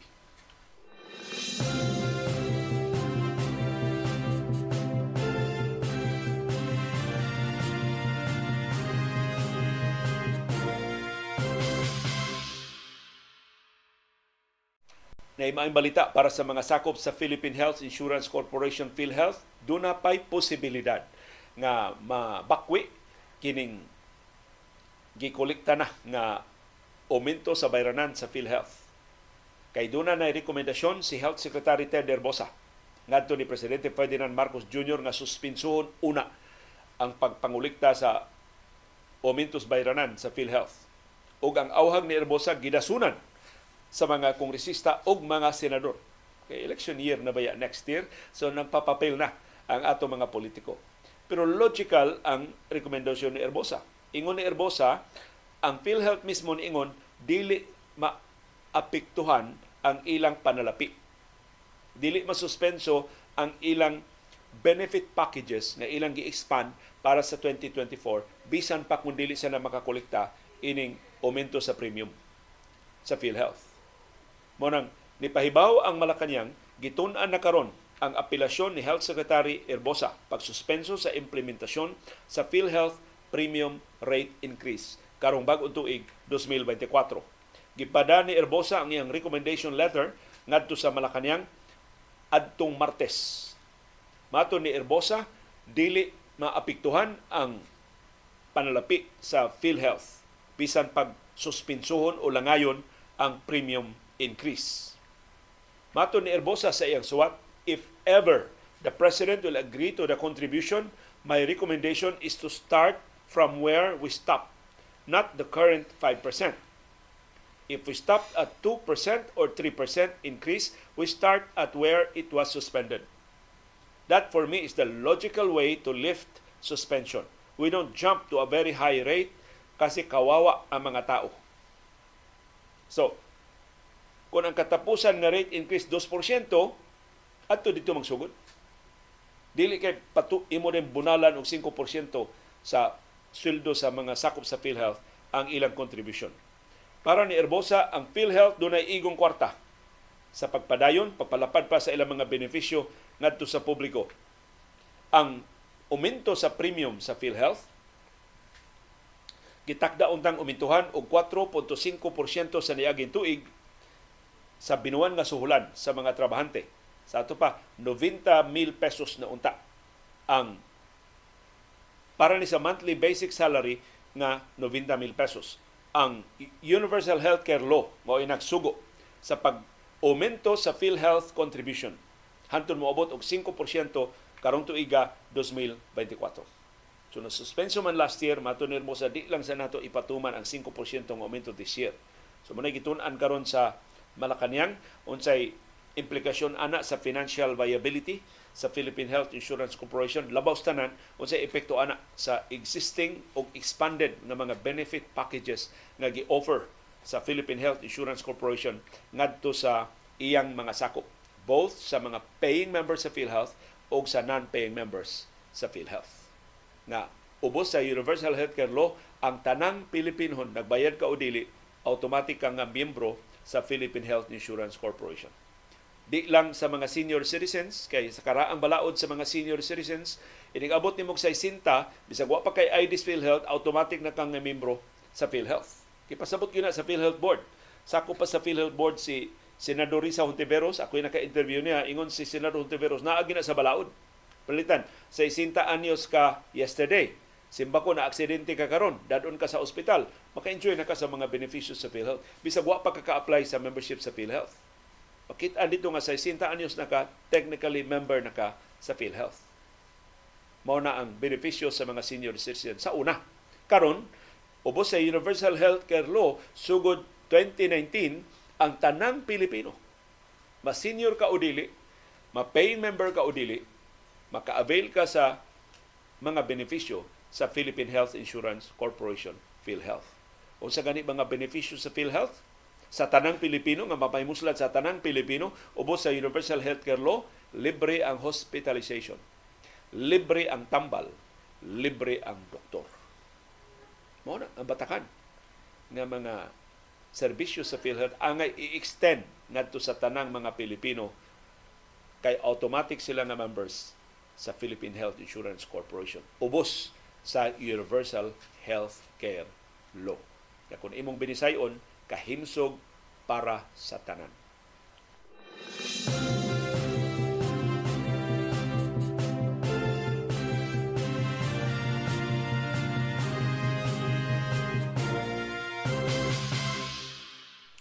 Niputi na ba ang tanan? Mao na mensahe sa Department of Health o sa Food and Drug Administration ayaw mo palingla ini mga gluta products. Daghan kayo mga produktong gipamaligya nga mudani nga ang imong kutis mo puti og muhamis parehang Angelina Jolie. Pareha ni Jennifer Aniston amot nga mga kani asawa yung Brad Pitt mao gamit nga pangdani ini mga kasagaran sa mga gluta products pero matod sa Department of Health peligro. Dakong risgo sa kahimsog sa mga pasyente kung mogamit ining intravenous IV glutathione nga di pa aprobado sa Food and Drug Administration. Ingon ang Department of Health, mahimong muputi ang imong panit pero mahimo sang maguba ang imong kidney. Kung mogamit kay ning IV nga glutathione.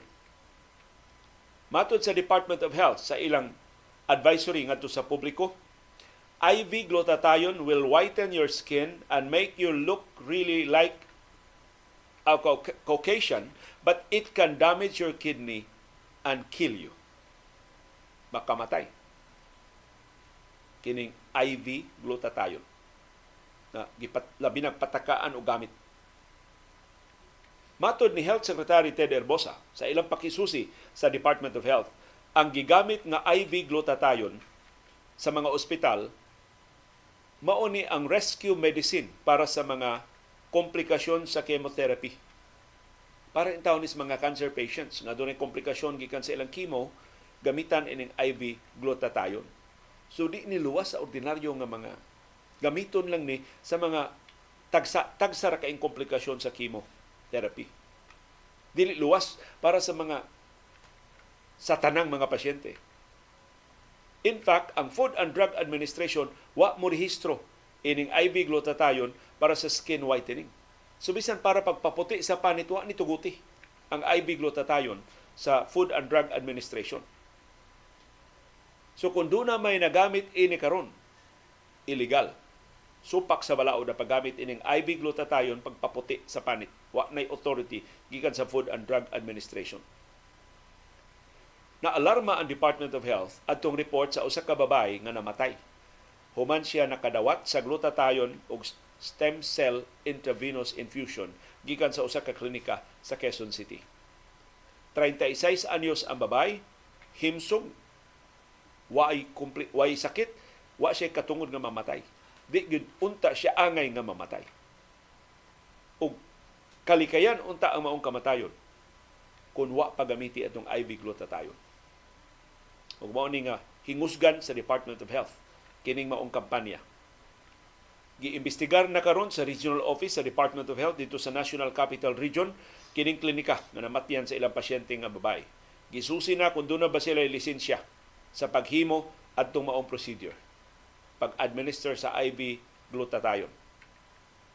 Ang Food and Drug Administration sa nangaging katuigan pa nagsige na og luwat og pasidaan batok ngadto sa publiko sa kapeligro nga mahatag ining injectable lightening agents sama sa glutathione. Kining glutathione aprobado ni sa Food and Drug Administration para sa cisplatin chemotherapy. Pero dili para sa skin whitening. Naalarma ang Food and Drug Administration nga dunay mga health o beauty salons wellness spas o beauty clinics nga nitanyag ining IV drip o infusion. Ginamit ang skin lightening agents, apil na ang glutathione, apil na ang vitamin C, ug uban pa nga mga injections. So giklaro sa Food and Drug Administration ug sa Department of Health to date there are no published clinical trials that have evaluated the use of injectable glutathione for skin lightening. There are also no published guidelines for appropriate dosing regimens and duration of treatment. The FDA has not approved any injectable products for skin lightening. So hinaot magbantay mo diha sa inyong tinguha sa pagpaputi. Pero nga ni ganun, nga ni magpaputi ta? Ngano nga nang dili nato dawaton ang gasa sa labang makagahom sa kulor sa atong panit? Usa, mo musikat ta kung puti ta. Mudato ta kung puti ta. Mas malipayon ta kung puti ta. Ang glutathione gisubli sa Department of Health ug sa Food and Drug Administration makahilo sa atay. Makadaot sa nervous system. Makaguba sa kidneys sa pasyente. Peligro sab nga makatransmit og HIV og hepatitis C og hepatitis B kung dili medical practitioner ang maghimo sa procedure o kung hugaw ang pasilidad. Na himuan ining maong procedure. So bantay-bantay mo sa inyong determinasyon pagpaputi sa inyong panit kayo hinog maggusbat ang inyong kidneys makalas ang inyong kinabuhi simbako.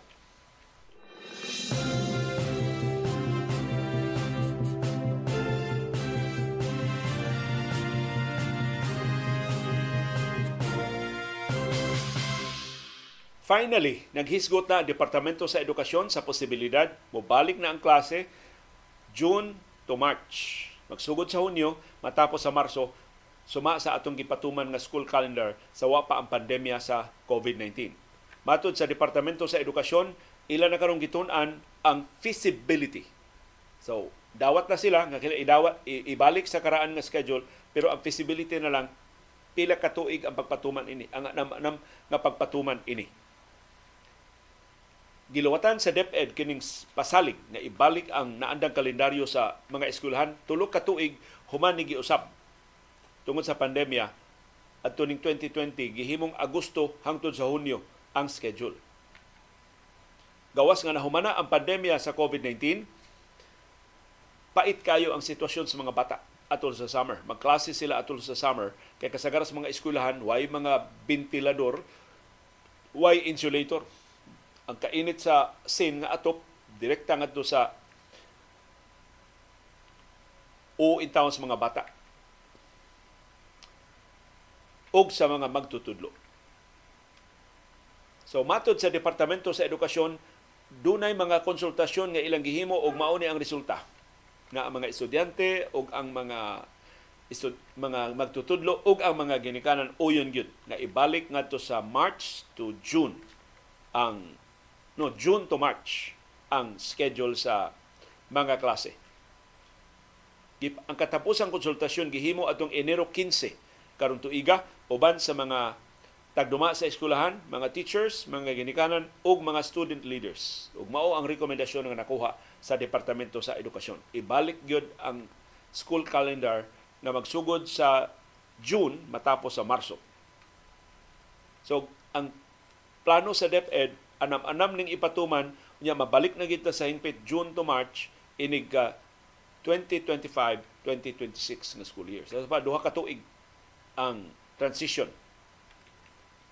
Sa sunod school year, ablihan ang klase Hulyo o mauna na katapusan tuig hangtod nga mobalik na tag June sa 2025-2026.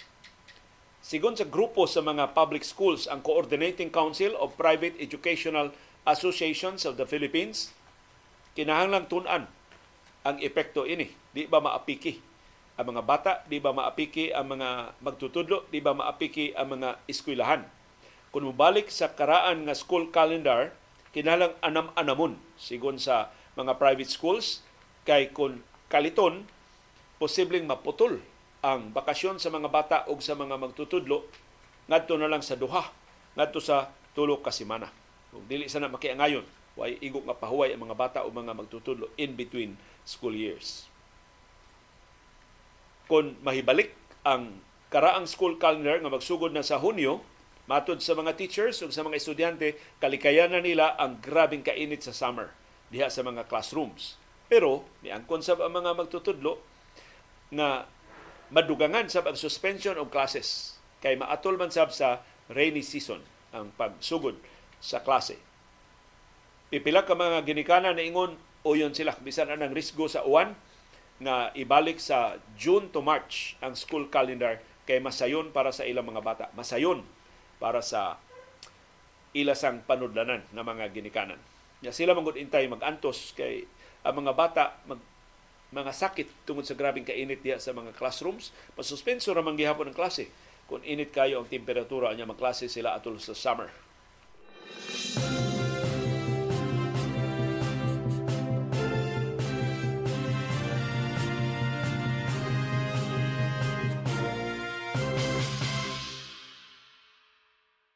Congratulations sa itong brand new nga mga dentista. Gipahibaw sa Professional Regulation Commission PRC. Doon ay 732 ang bagong nakapasar sa licensure examination for dentists nga gipahigayon atong Nobyembre sa niaging tuig. Dugay na human ang resulta ha. Naabtan og duha ka buwan. Una nga napagawas ang resulta. Ang nikuha sa licensure examination for dentists niabot og 1,668. Sa ato pa ang nakapasar nga 732, 43.9% ang nakapasar. Wa kabot 50% ang licensure examination gipahigayon sa Board of Dentistry dinhi sa Subo sa National Capital Region sa Baguio ug sa Davao atong November 2023. Na bisag unsa na kog susi, wa gi taga Subo nga top notcher. Pero I'm sure daghan taga Subo ang nakapasar. So congratulations sa brand new nato nga mga dentista. Pero moingon sila, liyo basahan lang gihapon ang mga top notchers bisa dili taga Subo kay tig-amo din ang mga parente. Kay karon ba ang mga estudyante, mga eskwela na sa ubang mga eskwelahan. Number one, si Anne Nicole Abes Caeg, University of the East, Manila. Number two, si Algin Kapusi Prado, University of the Philippines, Manila. Number three, si Maria Evan Esra Reyes, Kadag, University of the Philippines, Manila. Number four, si Gerardo Romeo Aquilino Aquino Milio, UP Manila. Number five, si Jacob David Manabat, sa Pine City College. Number Nagtablas number 5 si Christine Jennifer Dalida Padilla sa UP Manila. Number 6 si Zen Alfred Bantolinaw Nemenso sa UP Manila. Number 7 si Ana Marie Obtiar Orbase sa UP Manila. Number 8 si Maria Eliza Carlos Tagata sa University of Baguio.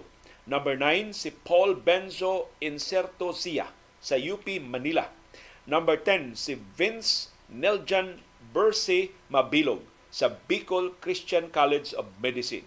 Tabla silang number 10 ni Jisha Atiteo Shi sa Centro Escolar University sa Manila. Congratulations! O hinaot, dili udayon mo mo abroad, daghan, ka, daghan kay nakinahanglan sa dugang mga dentista pagpalambo sa atong dental health dinhi sa Subo ug sa mubahin sa Pilipinas.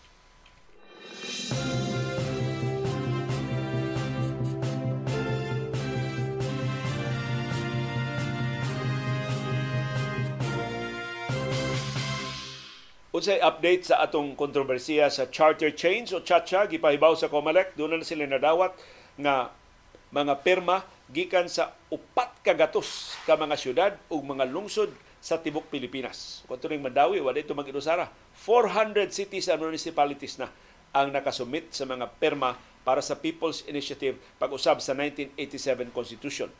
Ang pangu sa COMELEC na si George Garcia niingon ang mga election officers nagsusi pa page by page pagsiguro nga mutakdo ang gidaghanon sa mga perma sa mga petisyon nga gipasaka ngadto sa mga buhatan sa COMELEC aron pagsiguro nga maka-issue sila og sakto nga certification sa gidaghanon sa mga perma. Ingon ang COMELEC, hatagan nila ang mga COMELEC offices until tomorrow, Biyernes. Kung pila gid ka mga syudad o pila gid ka mga lungsod ang nakasumiter na og mga perma. kung ang gidaghanon sa mga signatories makatagbaw sa requirement. 3% kada legislative district. Ang mga nagpasiugda ini People's Initiative mo file na og petition. Pag-usab sa 1987 Constitution at tubangan sa Commission on Elections COMELEC. Ipaubos na og pakisusi og dugang verification sa mga pirma. Bilang sa mga election officers. Tanan rin detalye unsa ni pag-verify ang mga pirma. Daghan na ba kay mga palusot aron dili ma igo sa mga palusot ang mga pirma sa pag-usab sa 1987 Constitution. Sa iyang bahin, ang pangu sa House Ways and Means Committee na si Joey Salceda, taga Bicol ni, niingon na ilang nahibawan sa isinta na ka legislative districts ang nakakuha og 3%, gikinahanglan 3% sa mga perma pagpabor sa 1987 Constitution. Pero ni angkon si Salceda nga dili sayon ang People's Initiative kay ilang nahibawan sa House of Representatives at least 20% sa mga distrito supak sa charter change. So dako og kahigayunan nga sa 20% sa mga distrito dili kaabot og 3% ang perma nga makuha. Ya sigon sa mga legal experts, bisag usa lang ka legislative district nga di makakuha og 3%, null and void. Bisan pagpila ka milyon ang imo na kuha nga perma pero dunay legislative district nga di kaabot 3%. 2.5% ra pananglitan sa mga perma ang imo nakuha, dili makaabante ang People's Initiative. Sa kinatibukan sa Pilipinas, dunay 253 ka legislative districts. O kinahanglan kada usa ining 253 ka mga distrito makakuha og at least 3% sa number of registered voters aron makaabante sa sunod nga hugna ang People's Initiative pag-usab sa 1987 Constitution.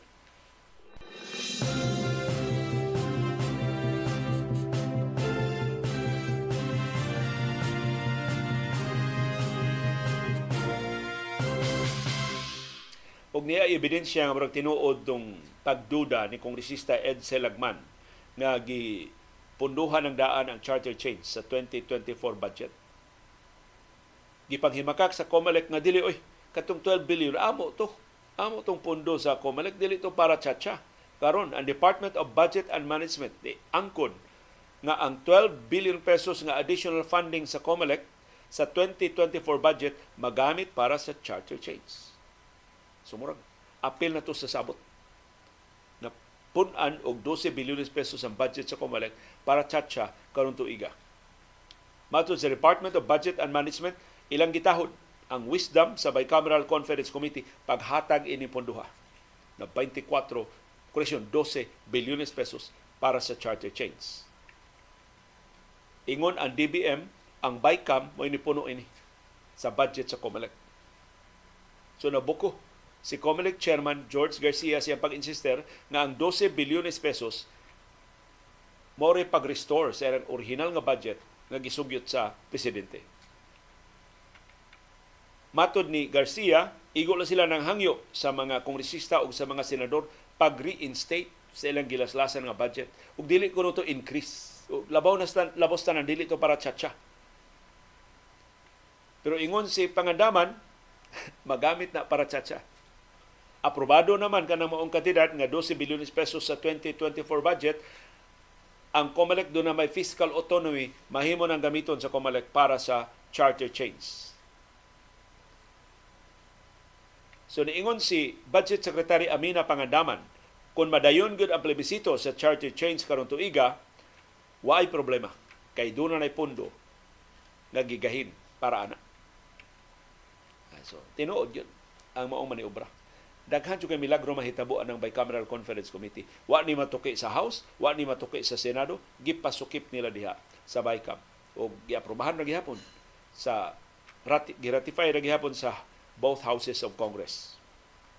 So doon ay 12 bilyones pesos ubos sa General Appropriations Act aprobado sa BICAM o mahimong gastuhon sa Commission on Elections.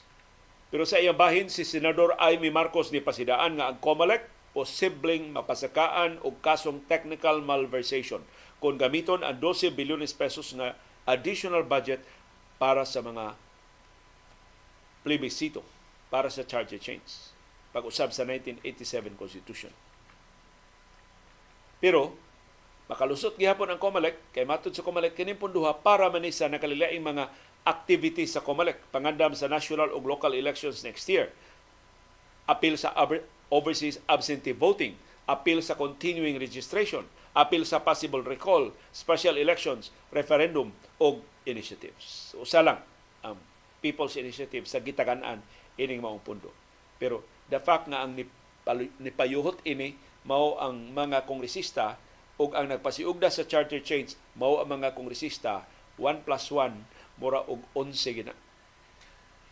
Mao ni palusot gina diha sa House of Representatives.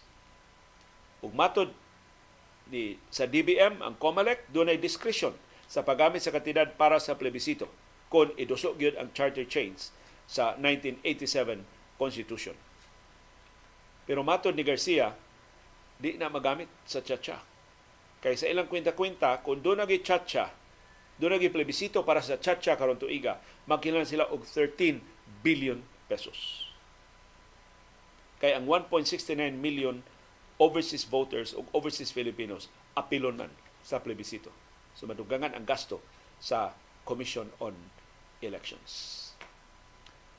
Linggaw-linggaw na tas mga numero ining ato mga opisyal sa gobyerno but at the end of the day daghan kay kwarta basta pamulitika lakwat sa og kiat-kiat. Pero parte gani post-harvest facilities, investment gani para sa agriculture, support services gani sa mga mag-uuma o mga mangingisda, ayuda gani sa labing kabus nga mga pamilya. Sorry.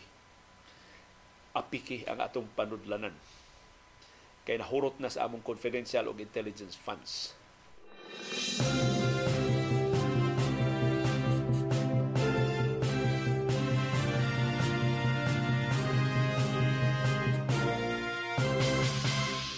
Samtang naglali sa charter change ang atong mga kongresista ug ang mga senador ug ang atong mga politiko, ang katawhan nagsagubang sa tinuod intawong problema sa kalisod. Sa tinuod nga mga pagsuway sa atong adlaw-adlaw nga kinabuhi. Ni ay pulis sa siyudad Toledo dili angay panigingnan. Nalubong sa utang sa isabong. Naglibog na siya unsaon pagbayad ang iyang utang. Katapusan ning litli siyang utang niabot ng kapin usa ka milyon ka pesos. Amot nganong gipautang siya usa ka milyon ka pesos aron ipusta lag isabong. Ang iya na lang ginahuna-hunaan mao ang pagpanulis. Og nanulis gid siya. May na lang nasakpan aron makabayad sa iyang dako kayong utang sa isabong nanuli siya sa kooperatiba sa Lamak Multipurpose Cooperative. Usa na labing dakong kooperatiba diya sa siyudad sa Toledo.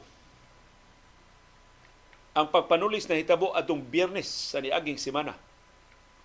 May na lang nakuha sa CCTV ang naong dili ang naong ang bayhon sa suspect pero nakitaan sab ang iyang motorsiklo.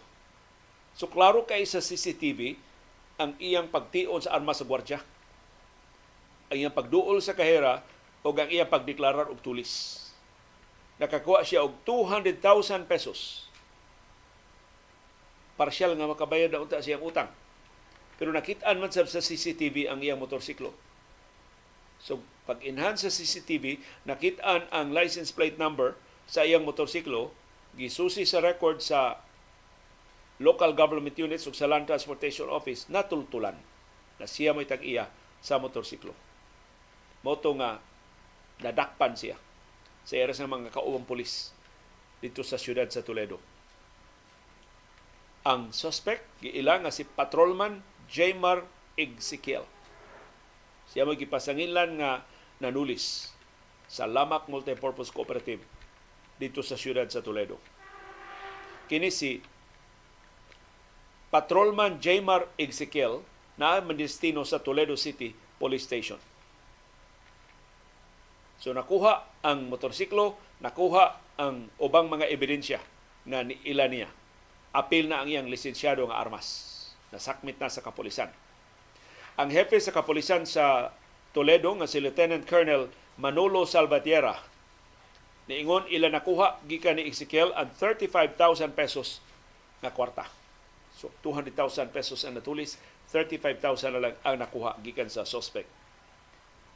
Matod ni Salvatierra sa ilang pasyonang investigasyon ni Kompisal si Ezekiel nga napugo siya pagpanulis tungod sa kadako na siyang utang sa isabong.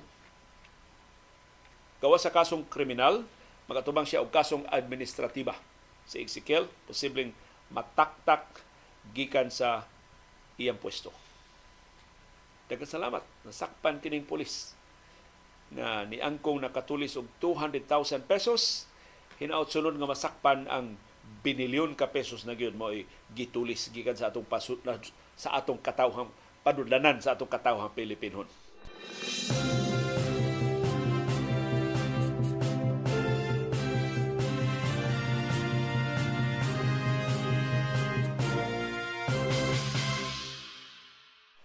Dunay bag-ong pagpanghasi ang China nga gipasugdahan diha sa West Philippine Sea. Nigamit siya og bag-ong hinagiban ang kasaba.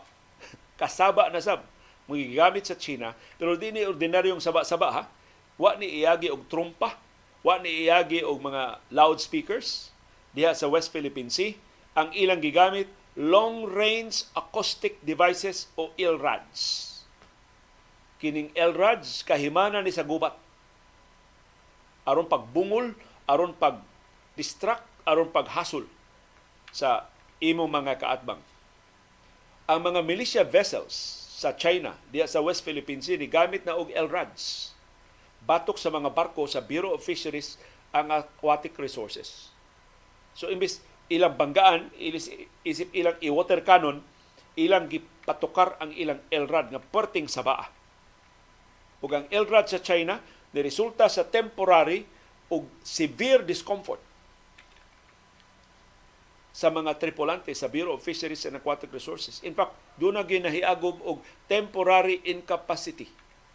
Wa sila mahinulto sa ilang ginagawa na guba ang ilang panimuot tungod sa ilrads. Ingon, ana ka grabe ning sabaa.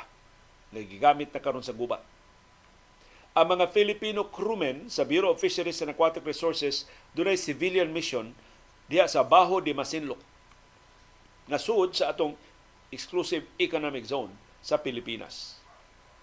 Kining LRAD isip kahimanan sa gubat mura ni siya og acoustic hailing device nga maka-generate og saba nga mas taas pa kaysa kasaba sa loudspeakers o sa megaphone. So grabe gyud kini kasabaa sa LRADs.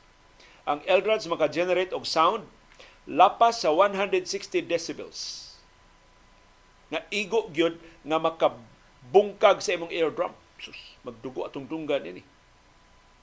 Bisan og kadiyot ra kay kang ang imong exposure, makaguba na, maka-explode sa imong eardrums. Ang LRAD signals hilabihan ka lanog, hilabihan ka saba nga mahimong magdugo ang imong dunggan. So, ikumparar nimo sa kasaba nga atong madunggan. Kanang aeroplano nga mo take off, saba kay na 120 to 140 decibel ang kasaba anang aeroplano nga mo take off. Mo nang why air, why kasagaran anang mga naa sa airport magbutang bitaw og airplug o earphones aron pag panalipod sa ilang dunggan gikan sa grabing kasaga, kasaba sa pagtugpa o paglupad sa mga eroplano. Kanang shotgun, kung imo nang pabuton, 120 decibel na. Sa mga concert, kanang mga, labi ng mga rock concerts nga saba kaayo, mga sporting events, 120 to 140 decibel. Pati mga sabaa. Gawa sa shagits mga tao, na pay music na ipatukar. Sa pikas nga bahin, ang sound level sa whisper kung muhungong ka sa imong asawa, muhungong ka sa imong bana, 30 decibel ra na.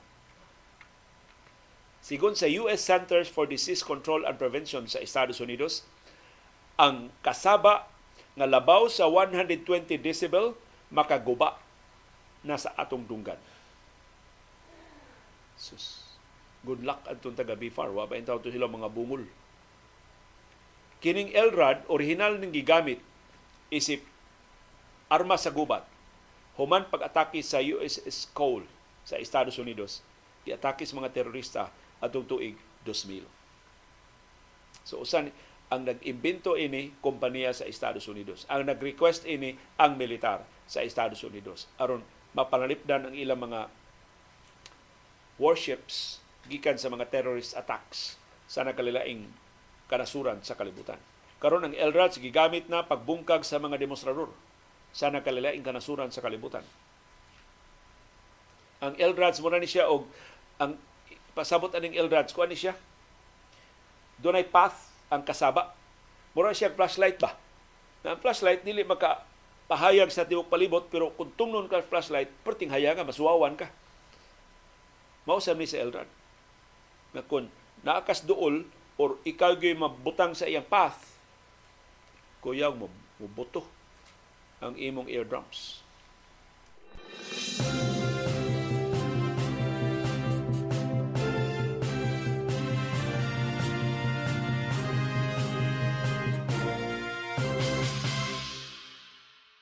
Og niya ilaing kabalaka nga mulapad kining gubat sa Gaza.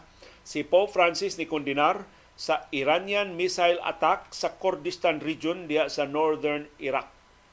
Giauhag ni Pope Francis ang tanang kanasuran sa paglikay nga mo lapad ang gubat diha sa tungatungang silakan sa Gaza, tali sa Israel ug sa Hamas. Kining airstrike sa Iran batok sa Iraq nakapalawm sa kabalaka nga mo awas sa gasa ang gubat diha sa tunga-tungang sidlakan. Ang mga aliado sa Iran nisud na gusto na muapil-apil sa gubat ang Lebanon, ang Syria, ang Yemen, karon ang Iraq ngoy latest na naduhig sa gubat. Mato ni Pope Francis, I express my closeness and solidarity with the victims, all civilians, of the missile attack that hit an urban area of Erbil the capital of the autonomous region sa Iraqi Kurdistan. Good relations between neighbors are not built with similar actions but with dialogue and collaboration. I ask everyone to avoid any step that fuels tension in the Middle East and other war scenarios. Mo itaw ni pangaliya ni Pope Francis para sa mga nasod na doon na karoy gubat apil na sa Gaza sa mga Palestinian territories sa Ukraine ug karon apil na ang Yemen, ang Lebanon ug ang Iraq. Ang Revolutionary Guard sa Iran ni angkon og responsibilidad sa ilang ballistic missile attack. Matod nila ang tuyo adto mao ang spy base sa Israel. Doon na kunoy base ang pagpangispiya sa Israel nagiduma sa Mossad diya sa northern part sa Iraq. Ug mao ni nga gitirahan sa Iran Matod sa Iran, ilas ang gitirahan ang anti-Iran terror groups na naa magbase sa Syria. Ang Iranian forces niingon nga ang midnight missile strike so tungang gabi igyod ang ilang missile attack dito sa Iraq nakaguba sa usas sa mga main espionage headquarters sa Mossad diha sa Erbil, ang capital sa Kurdistan region sa amihanang bahin sa Iraq. Matod sa Iran, panimaos ni sa mga Israeli attacks nga nipatay sa Iranian Revolutionary Guard commanders o members diya sa Iranian Resistance Front. Matod sa Iran, ilang naigo ang pipila ka mga location sa Erbil na mga sites sa Iranian opposition groups. Ang Iraqi Foreign Minister na si Fuad Hussein niingon ang Iran hibaw man sila dili sila makaigo sa Israel Wa sila katakos pag-atake sa Israel, inala na lang gipahimungtan ang mga lugar palibot sa Israel. Ug usa in taon sa naduhig, mao sila sa Iraq. So hinaot nga dili ni mananga og dugang nga mga pagpangatake og di ni makapasamot sa kahigayunan itaon nga muawas ang gubat sa Gaza sa ubang bahin sa tunga-tungang sidlakan. Música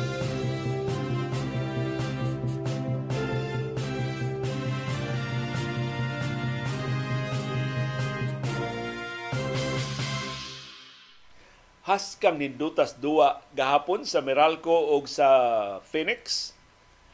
Ang Meralco nakadaog sa Phoenix o kinalmo daog siya lain pang duwa aron makaabanti sa sunod nga hugna sa PBA Commissioners Cup. Pagsugod sa quarterfinals gahapon, ang Meralco gibiyaan og double digit sa fourth quarter.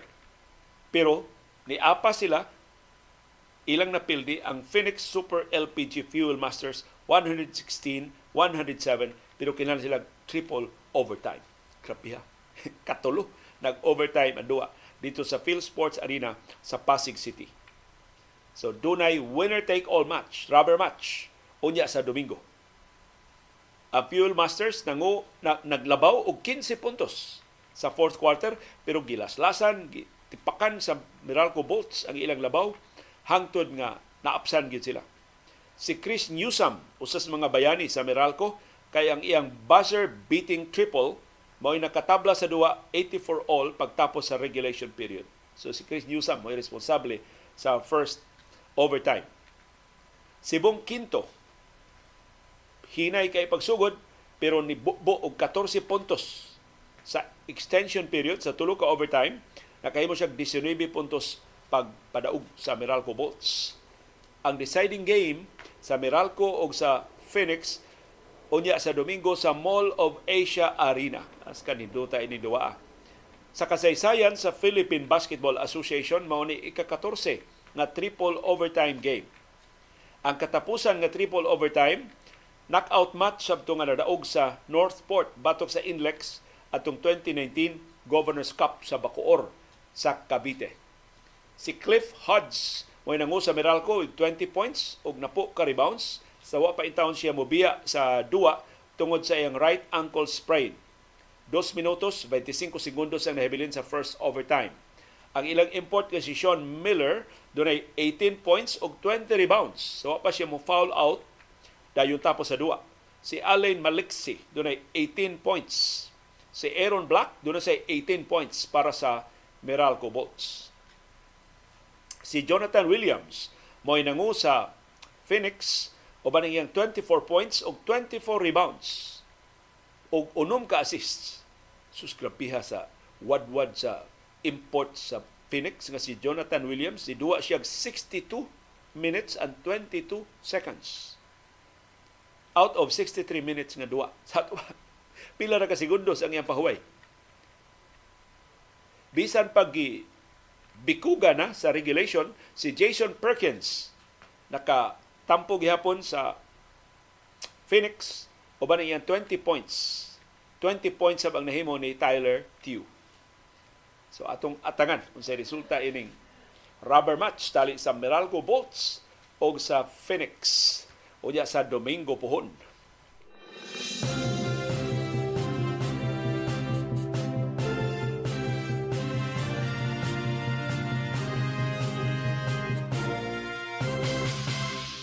Aniyan ang resulta sa mga duwa sa National Basketball Association. Ang Philadelphia 76ers ni daog batok sa defending champion sa NBA Denver Nuggets 126-121.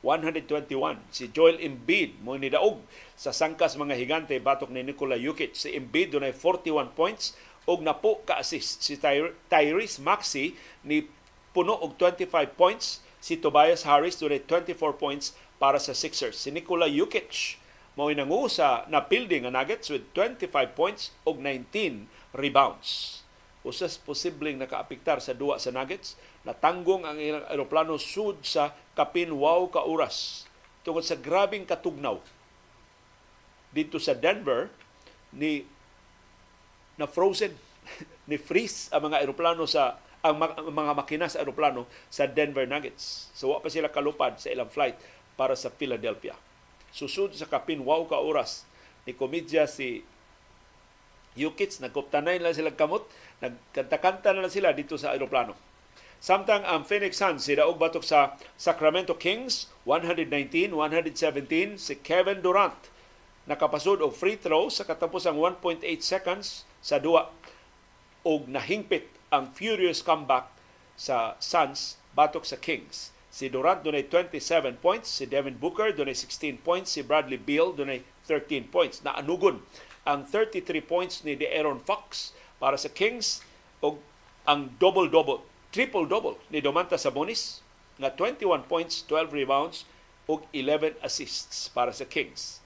Laing di may balita para sa Kings, gimultahan sa NBA ang ilang head coach nga si Mike Brown og 50,000 US dollars tungod sa iyang pagduol sa referee o sa pagpanaway ginamit ang laptop sa officiating human sa duwa.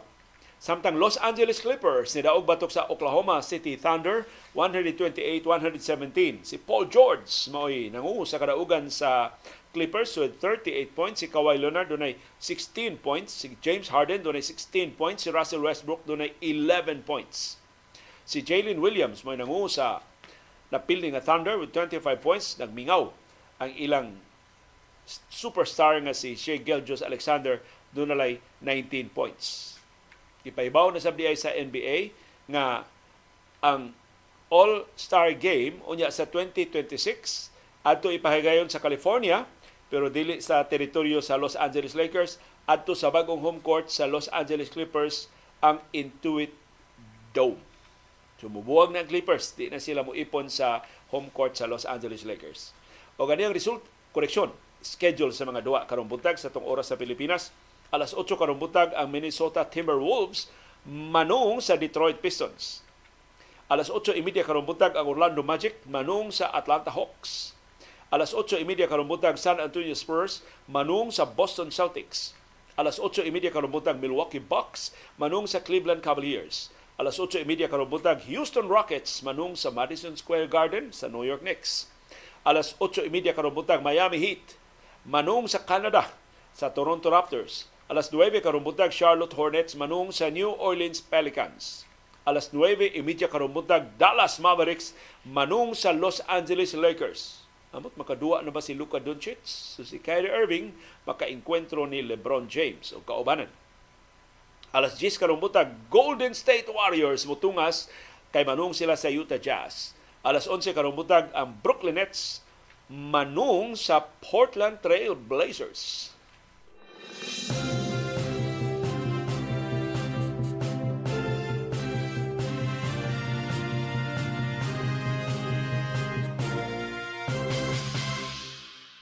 Daghang salamat sa aktibo nga pag-apil o pagsuporta o pagsalig sa ato mga programa. Ani ana ang atong viewers views.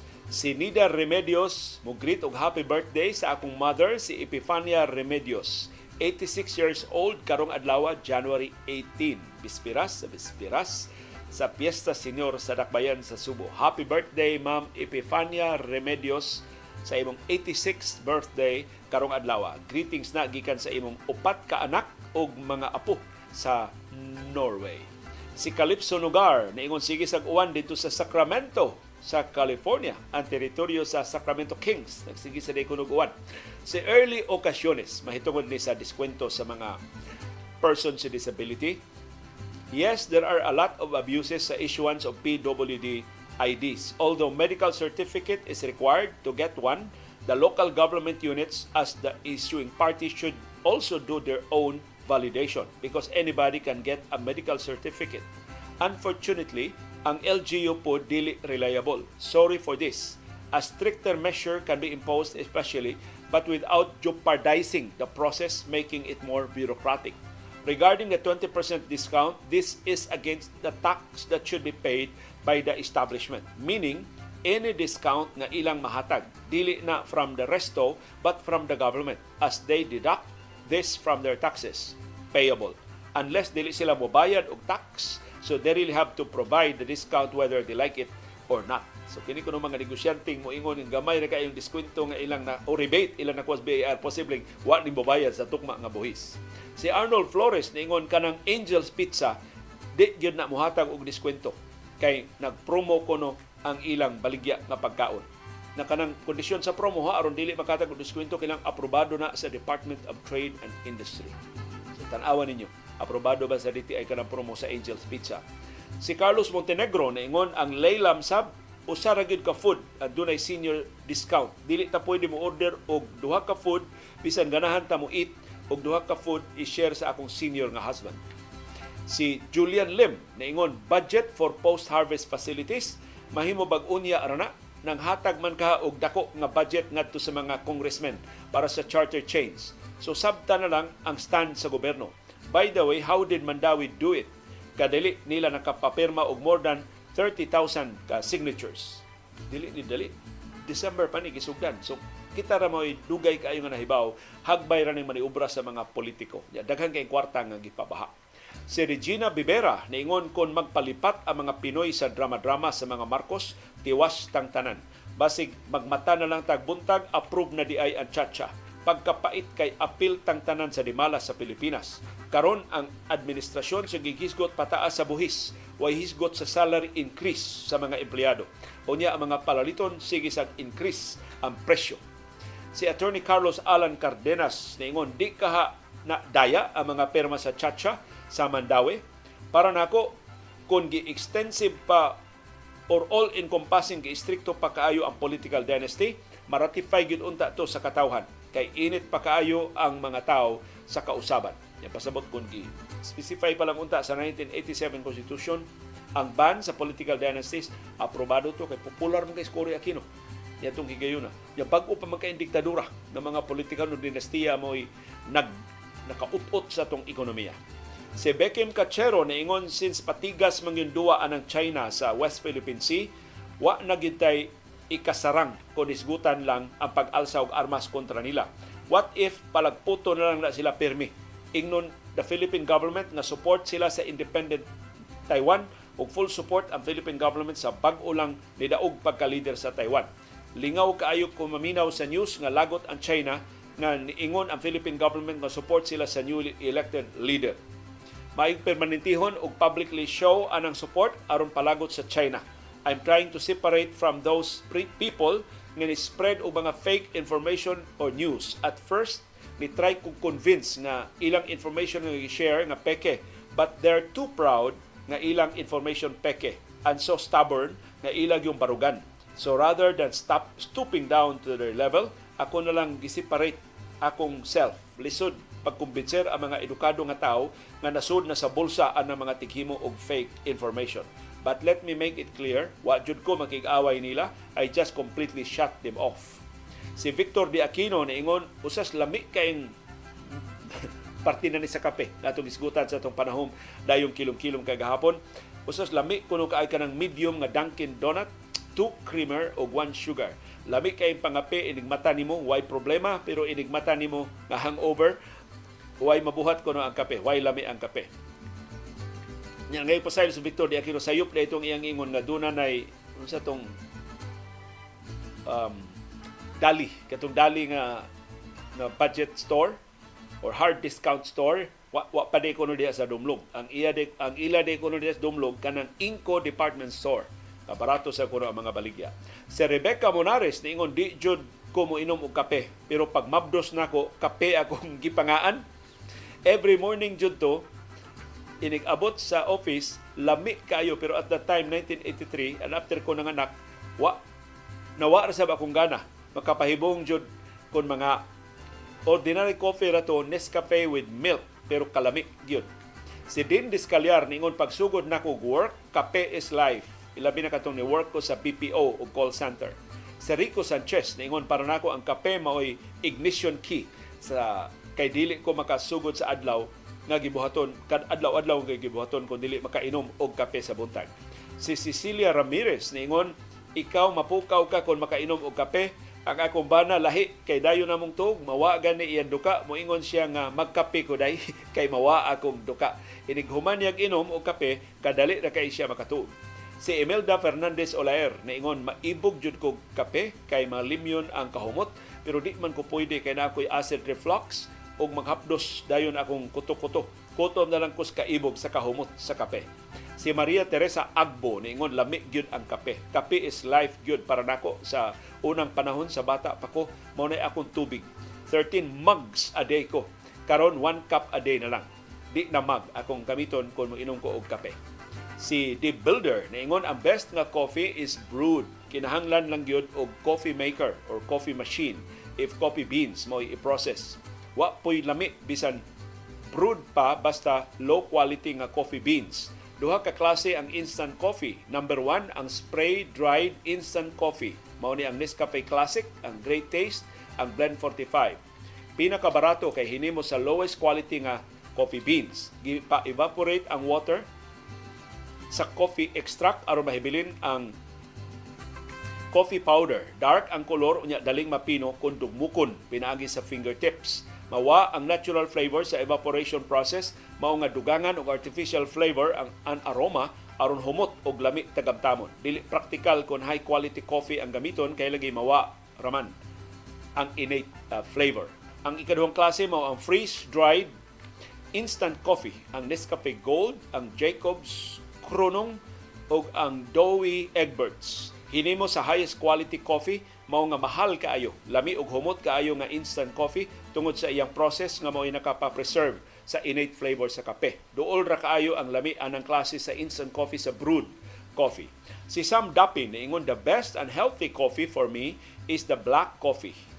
Best antioxidant black coffee Nescafe Classic, especially the one made in the US. Every morning up to two glasses or cups or three ang iyang mainom.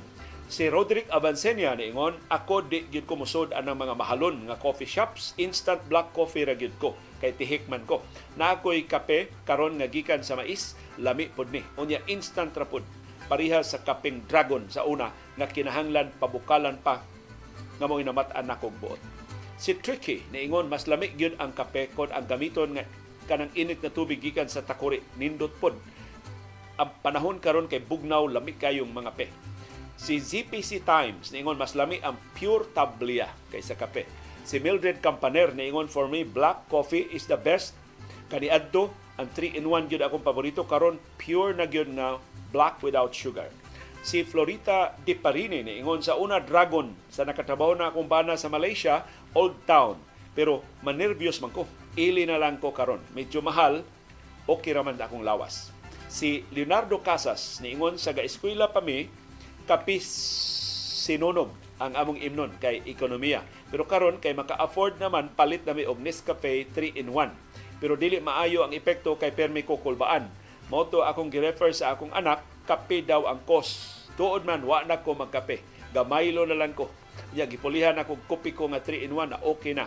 Nawa na ang akong gibati nga moinom gihapon kog Nescafe kay mingaw ko kay kada bitawng inig huwad nimo init nga tubig mga lisbog yun ang kahumot. Maka-addict jud ang kahumot.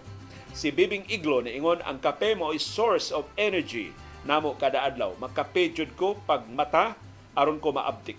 Si Francisco Pilago Jr. niingon so far ang natilawan nako nga instant coffee o gilamian jud ko ya humot ang Nescafe Gold Intense ginarapon. Niadtong nag-duty pa ko og graveyard shift inig kahapon puwerte niya binakunukaa. Akong dadon akong misis sa Dunkin aron mga pe mag-large gid ko para pawa sa duka. 90 pesos ra ang kape nga large. Kaniadto sa kanhi nakatrabaho og naay mga seminars, flowing ang kape, pakahurot ko pito katasa sud sa wow ka oras na kong duty.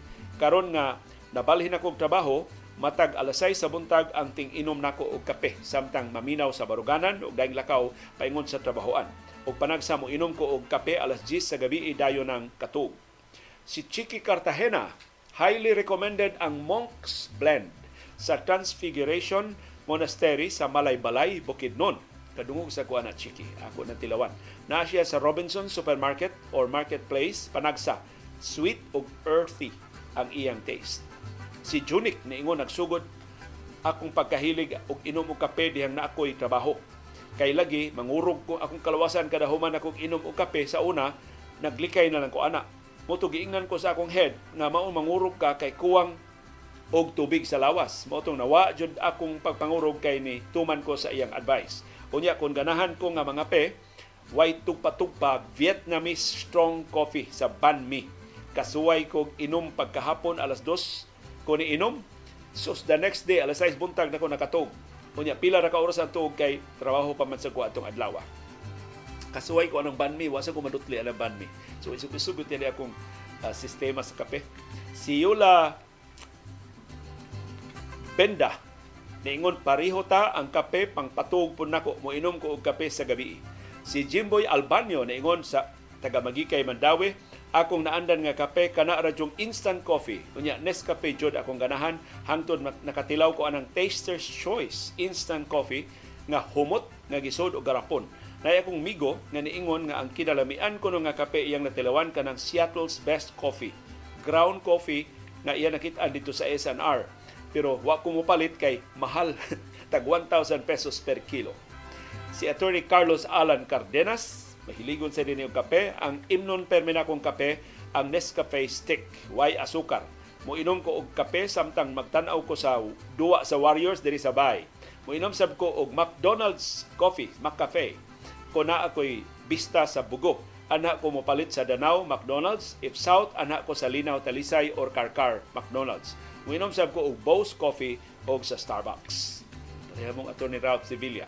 Si Danny Canales niingon akong gamhanang kape, Nescafe. Usahay mga higala na akong atuwa sa Canada, mupadala nako og Tim Hortons Coffee og Tim Hortons Choco para Nes pero Nescafe jud ang gamhanan nga kape.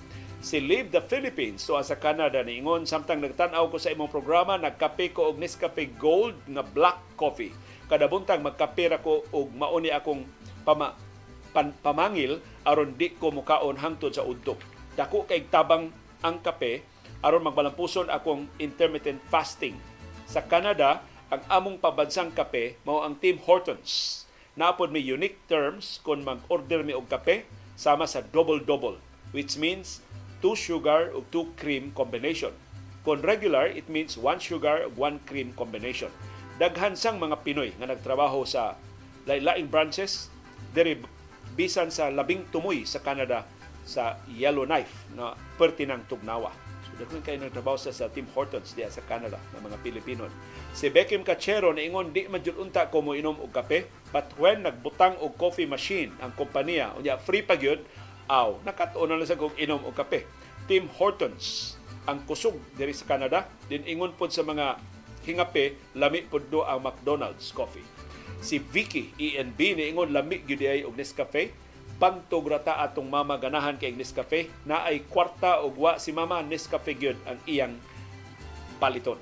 Mas kang daghana gid mahiligon og kape. Daghang salamat sa inyong tampo karong buntaga sa atong viewers views.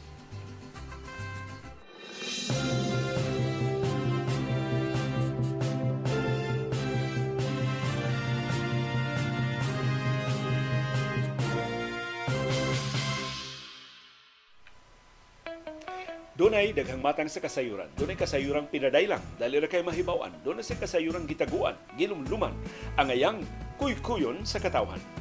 Kasayurang kinuy-kuyan. Pila na ka kamilyon ka pesos ang nawa. Imbis ipasiugdag mga proyekto na baga ba kay gitagana di ay sa mga kiat-kiat sa mga banyaga mga politiko nga sa ilang mga pwesto nagpabaga. Ang kwarta intaws katawhan maoy nahagsa. Mao ginay akong nahuna-hunaan pagkadungog nako ining makakugang nga kasayuran nga nagpuhalay nas premyo sa sinulog ang kagamhanan sa atong dakbayan o ang kagamhanan sa atong lalawigan. 3 million pesos man ang grand prize gihatag sa Kapitolyo sa ilang sinulog sa lalawigan ni atong Domingo, nag 3 million pesos sab ang kinadak-an nga premyo nga gitanyag sa Sinulog Foundation Incorporated sa Dakbayan sa Subo. Palihog mangayo mi og katinawan gikan nilang gobernador Gwendolyn Garcia sa lalawigan ug ni Mayor Mike Rama sa Dakbayan. Diin man mo og tinubdan. Kining dagko kay mga premyo sa Sinulog kinsa may inyong gikuhaan hinaot pribado ni nga panudlanan. Hinaot ang kita ni sa sinulog mao inyong gikuhaan kay dako kaayog sukaranan ang kabalaka sa kinabag-an na ang kwarta nga inyong gi usik-usikan buhis intaw na nga ilang siningkan. Ang buhis intaw na sa mga subuanon nga ilang hinaguan. Unsaon nyo pag-justify ang pag-usik-usik anang kwartaha? Mubalibad man mo kung doon mangayo og medisina. Mubalibad man mo sa mga basic kayong gamit diya sa mga ospital ta. Mamalibad man mo kung doon na intaway mamarayg og ayuda. Kung doon mga katalagman ato mga ning unya-unyaon ang mga biktima. Pero ining abot sa sinulog manggawas ang daghan kaing kwarta. Minilyon ka pesos ang gipabaha nila. Wa mo maikog ni Senior Santo Niño Wa mo maikog sa kadaguan sa simbahang katoliko nga niauhag nato pagpuyo og kinabuhi nga labing yano Unya, gipabahaan yung kwarta kay ilulugay mo sa kredito. Gipalabin ninyo ang yung garbo inay ang diwa sa panghiusang gisangyaw ni Senyor Santo Niño. So, manghinaot ta nga magpakabana ini ang Commission on Audit o COA. Klaruhon sa paghimo ang kwintada. Diin gikan kining kwartaha. Nagigamit karon pag kuntisay sa papuhalay sa premyo sa sinulog nga perte ng dagkua. Kakuyaw kung gikan is katawhan kining kwartaha inay idapat sa mga proyekto nga labing dinalian ug labing gikinahanglan sa atong syudad ug sa atong probinsya tuwa hinuos kiat-kiat puhalay garbos mga politiko na punta kadimalas sa mga magbubuhi sa atong isla. Nagasalamat sa padayon nga pagpakabana ug pakigbisog pagtugkad sa mga implikasyon sa labing mahinungdanon nga mga panghitabo sa atong palibot. Aron kitang tanan, makaangkon sa kahigayunan pag-umol sa labing gawas nun, labing makiangayon ug labing ligon nga barugan. O kadto ang among baruganan. Unsay imong baruganan? Nagasalamat sa imong pakiguban.